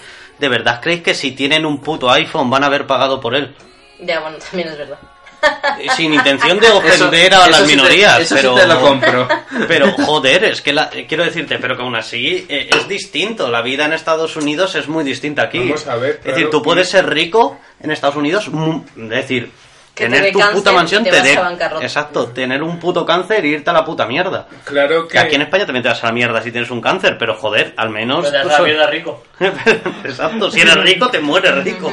Aquí en España. Claro, claro que, sí, que los iPhone no han pagado por ellos. El product placement es el product placement, por favor. Que esa, esa Eso es otra iPhone ha pagado por estar ahí. Por Pues eso puede ser, porque, porque me acuerdo cuando sacaban los primeros teléfonos de la serie Hasta y los los, pobres tienen iPhone. y los, y los eh, ordenadores era lo típico de que, de que tapabas la, la, la, la marca del, del este, pero aún así se veía que era un ordenador que habían cogido en un Walmart de cuarta mano ¿sabes? y que estaba por ahí que le faltaban teclas y tal. ¿Habéis visto, eso me recuerda, habéis visto el anuncio que salió hace poco de Levis en el cual están toda la gente de todas las razas bailando, Ah, sí, We sí, are the sí. world, pero... ¿no? todos bailando? Eh, eh, es que estaban en, en los cines hace poco. Y entonces era toda, toda la gente así de todas las etnias, todas las escalas sociales, bailando todo tipo de música con sus Levi's. Y yo le digo a Víctor, sí, hijos de puta, como si de Es- cualquier persona se pueda permitir unos Levi's. Esos indios que salen bailando con los Levi's los han robado de la puta fábrica. A ver, ellos Mi, los mi, hacen. mi, mi, mi, mi. Ellos los hacen, ¿no? Pues se pueden llevar unos Levi's. Les pagan el Levi's, tío. India no es un país, o sea, es un país con mucha diferencia pobres ricos, pero los ricos muy ricos, ¿eh? Sí, sí, sí. No- lo que no tienen es clase media. Hombre, so- en, en los sitios, ah, ya hablando de algo de distinto, un poco alejado a Shameless, eh, las zonas, las zonas de, de pobreza, o sea, las zonas que tienen mucha pobreza también tienen, no mucha, pero su gente rica es fucking rich. Sí. Y eso pasa, pues entre Ay, mira. más puedes... Una cosa que me fastidió de Shameless, ¿por qué Ian terminó con la... Bueno, vale, le metió Mickey una paliza, pero me fastidió que, que terminase la relación con el padre de... de del robacoches. Ay, aquí me he perdido un poco. O sea, Ian ¿Y tiene Ian? una relación con el padre del novio de Fiona, que no me viene ahora el nombre. Ah, con el padre del, del, del, del primero, quiero Sí. decir. Sí, sí, sí. Ah, ya, Y, ya, si- ya. y eso, sin embargo, hubo una escena en la que Mickey le mete de, de hostias a él y ya fue como... Ya ahí se, se Sí, perdió. es que eso suele hacer que acabes con una relación. formas, El conservar tu vida es muy importante. En la última temporada, eh, Ian y... Está con lo de Gay Jesus, ¿no? Ian y Mickey se vuelven a encontrar. Ya, sí. Y se encuentran en la prisión, no la cosa más bonita para un reencuentro, pero eh, eso fue muy fanservice porque mucha gente decía que pues que Ian tenía que estar con Mickey y es verdad, es una de las historias que más que a mí me costó mucho, a mí me gustaba mucho la primera relación de Fiona con el chico porque sobre todo el chico era muy guapo y tenía un culazo, pero bueno, se tuvo que ir así que Bueno, estas cosas pasan en las series. Pero tenía mucha frente. Mírale. Pero él se pone flequillo. mírate. Sí, pero yo la llevo con orgullo. Pues ya está. Él también. Ay, y, pu- y, y pues eso, nada, solo quería hablar mucho oh, de esta serie, no porque verdaderamente le encontrar algo así como un tema que explotar ni nada, solo porque es una serie que me gustó mucho y que sobre todo, a lo mejor y ahora se- sí que se me hace un poco larga, ya nueve temporadas ya es un poco pesada, pero eh, me gusta y, entró en algún momento en, una, en mis series favoritas del momento, entonces pues quería también hablar un poco de ella y, y comentar un poquillo sobre sus personajes y, y cuestiones así, así que bueno. la verdad es que es una serie de la que merece la pena hablar, o sea que has hecho bien. ¿eh? Yo creo que está bien, o sea, tampoco tiene, es lo que te digo, que sí que tiene temas profundos, pero también al ser tratados con una especie de humor ligero, tampoco creo que, oye, que a lo mejor alguien se pone a escribir un ensayo sobre la serie y me vuela la mente. Yo creo que tampoco vale la pena analizar así como cosas súper profundamente. Está bien hecha, está bien grabada, te lo pasas bien. Los personajes son muy interesantes, a pesar de que son muchos personajes principales. eh, saben llevar muy bien todas las historias. eh, y, y pues eso, solo comentar un poco, un poco eso. No sé si vosotros queráis. ¿Algo que añadir? Probablemente esa forma que tienen de tener tantos personajes principales es una de las cosas que hace que la serie no se haga tan pesada ni tan repetitiva. Porque para mí si la serie está mucho en una especie de bucle de que todos los personajes recaen, recaen en los mismos fallos una y otra vez, Mm. Pero entonces la pregunta es, ¿es una serie coral? Porque tienes que mantener a muchos personajes que además eh, todos interactúan entre todos, pero se repite más o menos que aquí no hay quien viva. Oh my fucking. Te he visto que hay quien viva, pero. Aquí no hay quien viva, Aquí no. hay- Si ni siquiera he dicho el título bien. Aquí, aquí, aquí no hay quien viva, aquí no. Pero aquí sobre, no. pero sobre todo la serie es una es una oda, una especie de oda a ver cómo a intentar cambiar y justo a intentar cambiar porque no lo consiguen. Sí, pero, es el intento constante. pero es que eso Pero luego también tienen miedo al Cambio. cam- que luego es el cambio, lo que dice Álvaro, Ah. es el cambio que les impone el sistema. ujú. Pero también es mucho de, ah, que yo también entiendo, a mi barrio no se toca, cómo van a- aquí a venir dos lesbianas con un bebé a intentar decirnos qué hacer, putas lesbianas de Bueno, que mierda. al principio el bebé es un gato, ¿eh? Tampoco nos flipemos. Oye, un gato también puede ser un bebé. Pero yo creo que de verdad esa enseñanza es bastante importante, porque ese hecho de, de leva- En el fondo todos los personajes, aunque a mí me parezcan unos inútiles y unos... Y casi todos de ellos moralmente Reprochables. reprochables, por así decirlos, eh, ese ímpetu que tienen en volver a levantarse y volver a intentarlo, eh, me parece una enseñanza que intenta dar la serie y que funciona muy bien en modo de serie y que en- a veces en- mm, y que lo saben aprovechar en esta forma de repetición y en esta forma de que no consiguen cambiar de verdad y que vuelven a ello. También es, que- es, es, eh, es sincera en ese sentido porque en- al fin y al cabo pues todos hacemos es- eso, también todos con los problemas que tenemos y las circunstancias que tenemos, pero pues es así, pues te toca algo jodido, pues te toca volver y echarle cojones a la vida y seguir viviendo, que es básicamente lo que hacemos todo, pero Ah. es lo que tú dices. A veces va todo mal a tu todo bien a tu alrededor, a ti te va mal, a veces te va bien a ti, todo a tu alrededor va como el culo. Es decir, al final tenemos que seguir adelante, si pasa algo malo hay que levantarse. hay Sí, que y es seguir. verdad que eso te, te lo permite mucho tener varias historias abiertas a la vez, Ujú. porque aunque uno esté en su punto bajo, otra la tiene en el punto alto y entonces es la especie de... Tal vez 10 temporadas sea demasiado, Yo creo que es demasiado.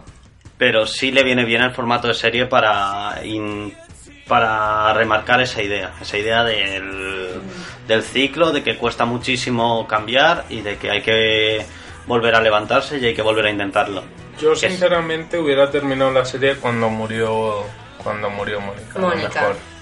Ya, pero la cosa es que pues es lo típico y pues yo hubiera acabado, yo qué sé. La última de, de, de Harry Potter pues también también... Bueno, no me, no me sobró. Bueno, no lo sé. La cuestión... no sé todavía qué sentir sobre esa película. No, sabe, no sabes Estoy qué sientes sobre Bestias Fantásticas Sí. 2, ¿no? Eh, pero yo creo que pues la cuestión es que pues si vende pues si haces más temporadas ganas más dinero así. Está bien. Claro, no, y además es que también piensa que la serie puede un poco evolucionar, porque por ejemplo, la mayor se va, Mm. Eh, pero por ejemplo, de Liam mm, puedes volver a contar. Sí, porque o sea, Liam ya está, no sé cuántos años tiene Liam, o sea, el actor de Liam, Pues pero tendrá los que tendría co- Debbie cuando empezó la serie. o La Carl, cosa es porque que- Carl claro. era muy pequeñito. La cosa es que hay series que tardan bastante menos en evolucionar y en cambiar y se dan cuenta. O sea, no tardan 10 temporadas en decir O sea, tenemos que... Quiero decir, Friends duró 10 años Y le sobraban dos. y le sobraban dos. Sí. Eh, co- eh, The Big Bang Theory lleva 12 Ya. y, le sobraban... Todo. On- 11, vamos a, vamos a No, darle hombre, algo. eh, no, se- seamos justos, le sobraban 6 o 7 años. No, no, le sobraban 6, por ejemplo. Eh, dos hombres y medio la intentaron alargar, la cagaron para mí. después de que Eh, sí, a, a- a- a- a dos hombres y medio le sobraba lo que, que- lo que quedó. Todo Sí, sí, detrás fondo- de, esa- de la muerte de Charlie A dos, de la muerte. a dos hombres y medio no le sobraba nada, le faltaba a Charlie Sheen. Le faltaba Charlie Sheen, pero le Le sobraba. faltaba un drogadicto. Eh, pero bueno, no sé, en, Winning. el, en el fondo Winning. las dos, o sea, los dos, las hay dos series que pueden ser eternas. Una es un, una es una serie concreta, otra es un género de serie. El género de serie son los culebrones. Los culebrones los puedes estirar todo lo que quieras. Porque siempre puedes encontrar drama donde no lo hay. Recordemos, esa- no me acuerdo de qué culebrón es, pero ¿qué haces con el móvil, hija, todo el puto día con el móvil? No sé qué, y la niña se acaba tirando detrás del móvil por la ventana. Esa, Ay, Álvaro, eh, es La Rosa de Guadalupe. La Rosa de Guadalupe. Y si solo te has visto ese episodio, tienes que verte más porque es una serie que vale muchísimo la pena. Tengo muy, poco tiempo en mi vida. Son capítulos de 30 minutos y te echas unas risas. Pues uno, uno es ese, o sea, eso lo puedes halagar lo que quieras. Y el otro es Doctor Who, porque como en realidad las es una serie diferente cada cuatro años, pues... Te añado, te añado One Piece por sus 800 y pico capítulos. Bueno, y, su- y Detective Conan con sus otros tantos. Joder, entonces nos vamos a lo, gra- a lo gordo. Pero- Doraemon. Oye, por cierto. ¿Verdad acabado ya, Doraemon? No. Tengo, Sí, que, joder. tengo que decir que yo disfruto mucho de las series largas, incluso de las que digo que le sobran temporadas, todavía las veo y digo. "Hmm". Igual que pienso que los Simpson, que los Simpson, que los Simpson A le los Simpson sobran le 20 sobran. tempo- le sobran las últimas 20 temporadas que ya van a terminar en su trigésima temporada. Es que los Simpsons son más viejos que todos los que estamos aquí. Ya, ya. O sea, es acojonante. Y eh, se van a terminar ya con su trigésima temporada, sin embargo, se empezaron a quedar sin ideas a partir de la décima temporada. Ya. Bueno, yo creo un poco más tarde. No, yo creo que a partir de la décima no remontan demasiado. Bueno, eh, antes de que continuemos desbarrando, Y vamos, sin a, embargo hay capítulos que me gustan de esas vamos a ir con un poquito de música, luego vamos a justiciar a Pelayo y después ya con- vamos con las conclusiones. Tenía que terminar de decir.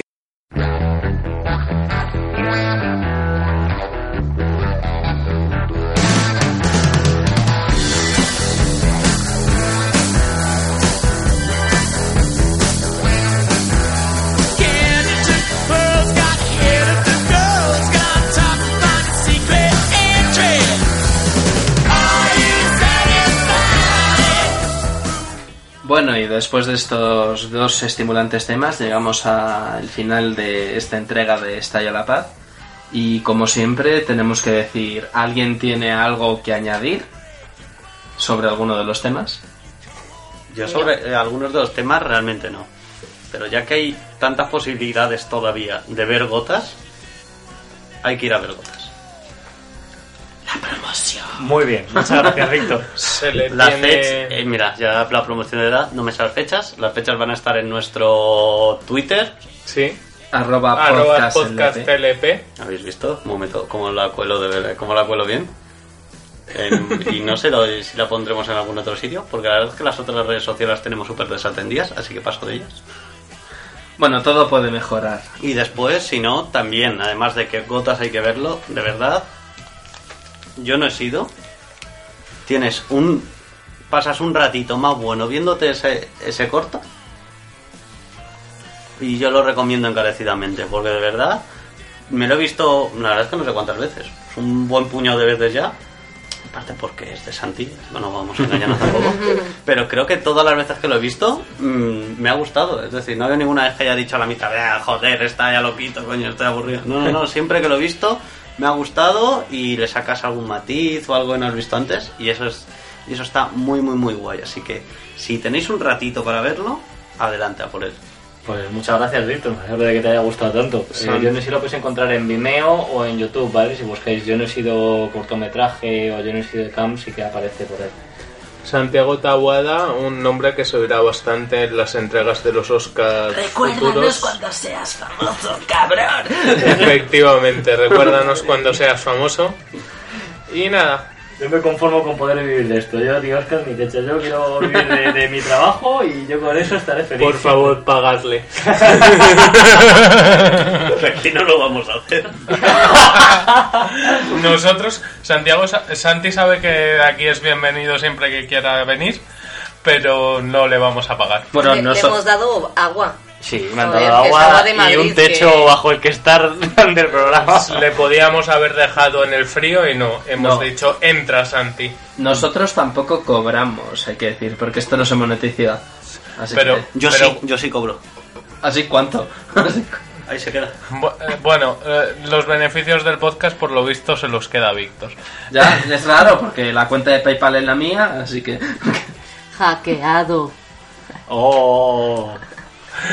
Bueno, Eh, ¿tiene No, no, no, yo no tengo nada más que decir, más que me quiero ir a la cama, así que Bueno, por si a alguien le interesa, ¿sabes? pues Lina, duerme bien. Hoy Gracias. os vamos a dejar... Sé que ya he puesto más canciones de este grupo, creo, no me acuerdo. Qué Pero vamos, pesado, ¿eh? lo- ¿Verdad? Pero hoy vamos a dejaros con Dirty Car de Studio Killers. Eh, que es una canción que han sacado hace un par de días y espero que la disfrutéis y nos vemos en la próxima entrega de Estalle la Paz. Si habéis notado que el sonido es un poquito mejor que los otros programas, es que nos ha llegado el equipo nuevo de sonido. Que no habéis pagado vosotros, sino nosotros de nuestro bolsillo. Y si es un poco peor es porque no sabemos usarlo. Efectivamente. Que es muy probable que eso pase. Bueno, eh, adiós y recordad seguirnos en redes, denle, denle like y, cosa, y, y demás cosas. Hasta la próxima. Hasta luego. Adiós. Adiós. Let go of wrong and right. 'Cause who wants, who wants, who wants to dance all night?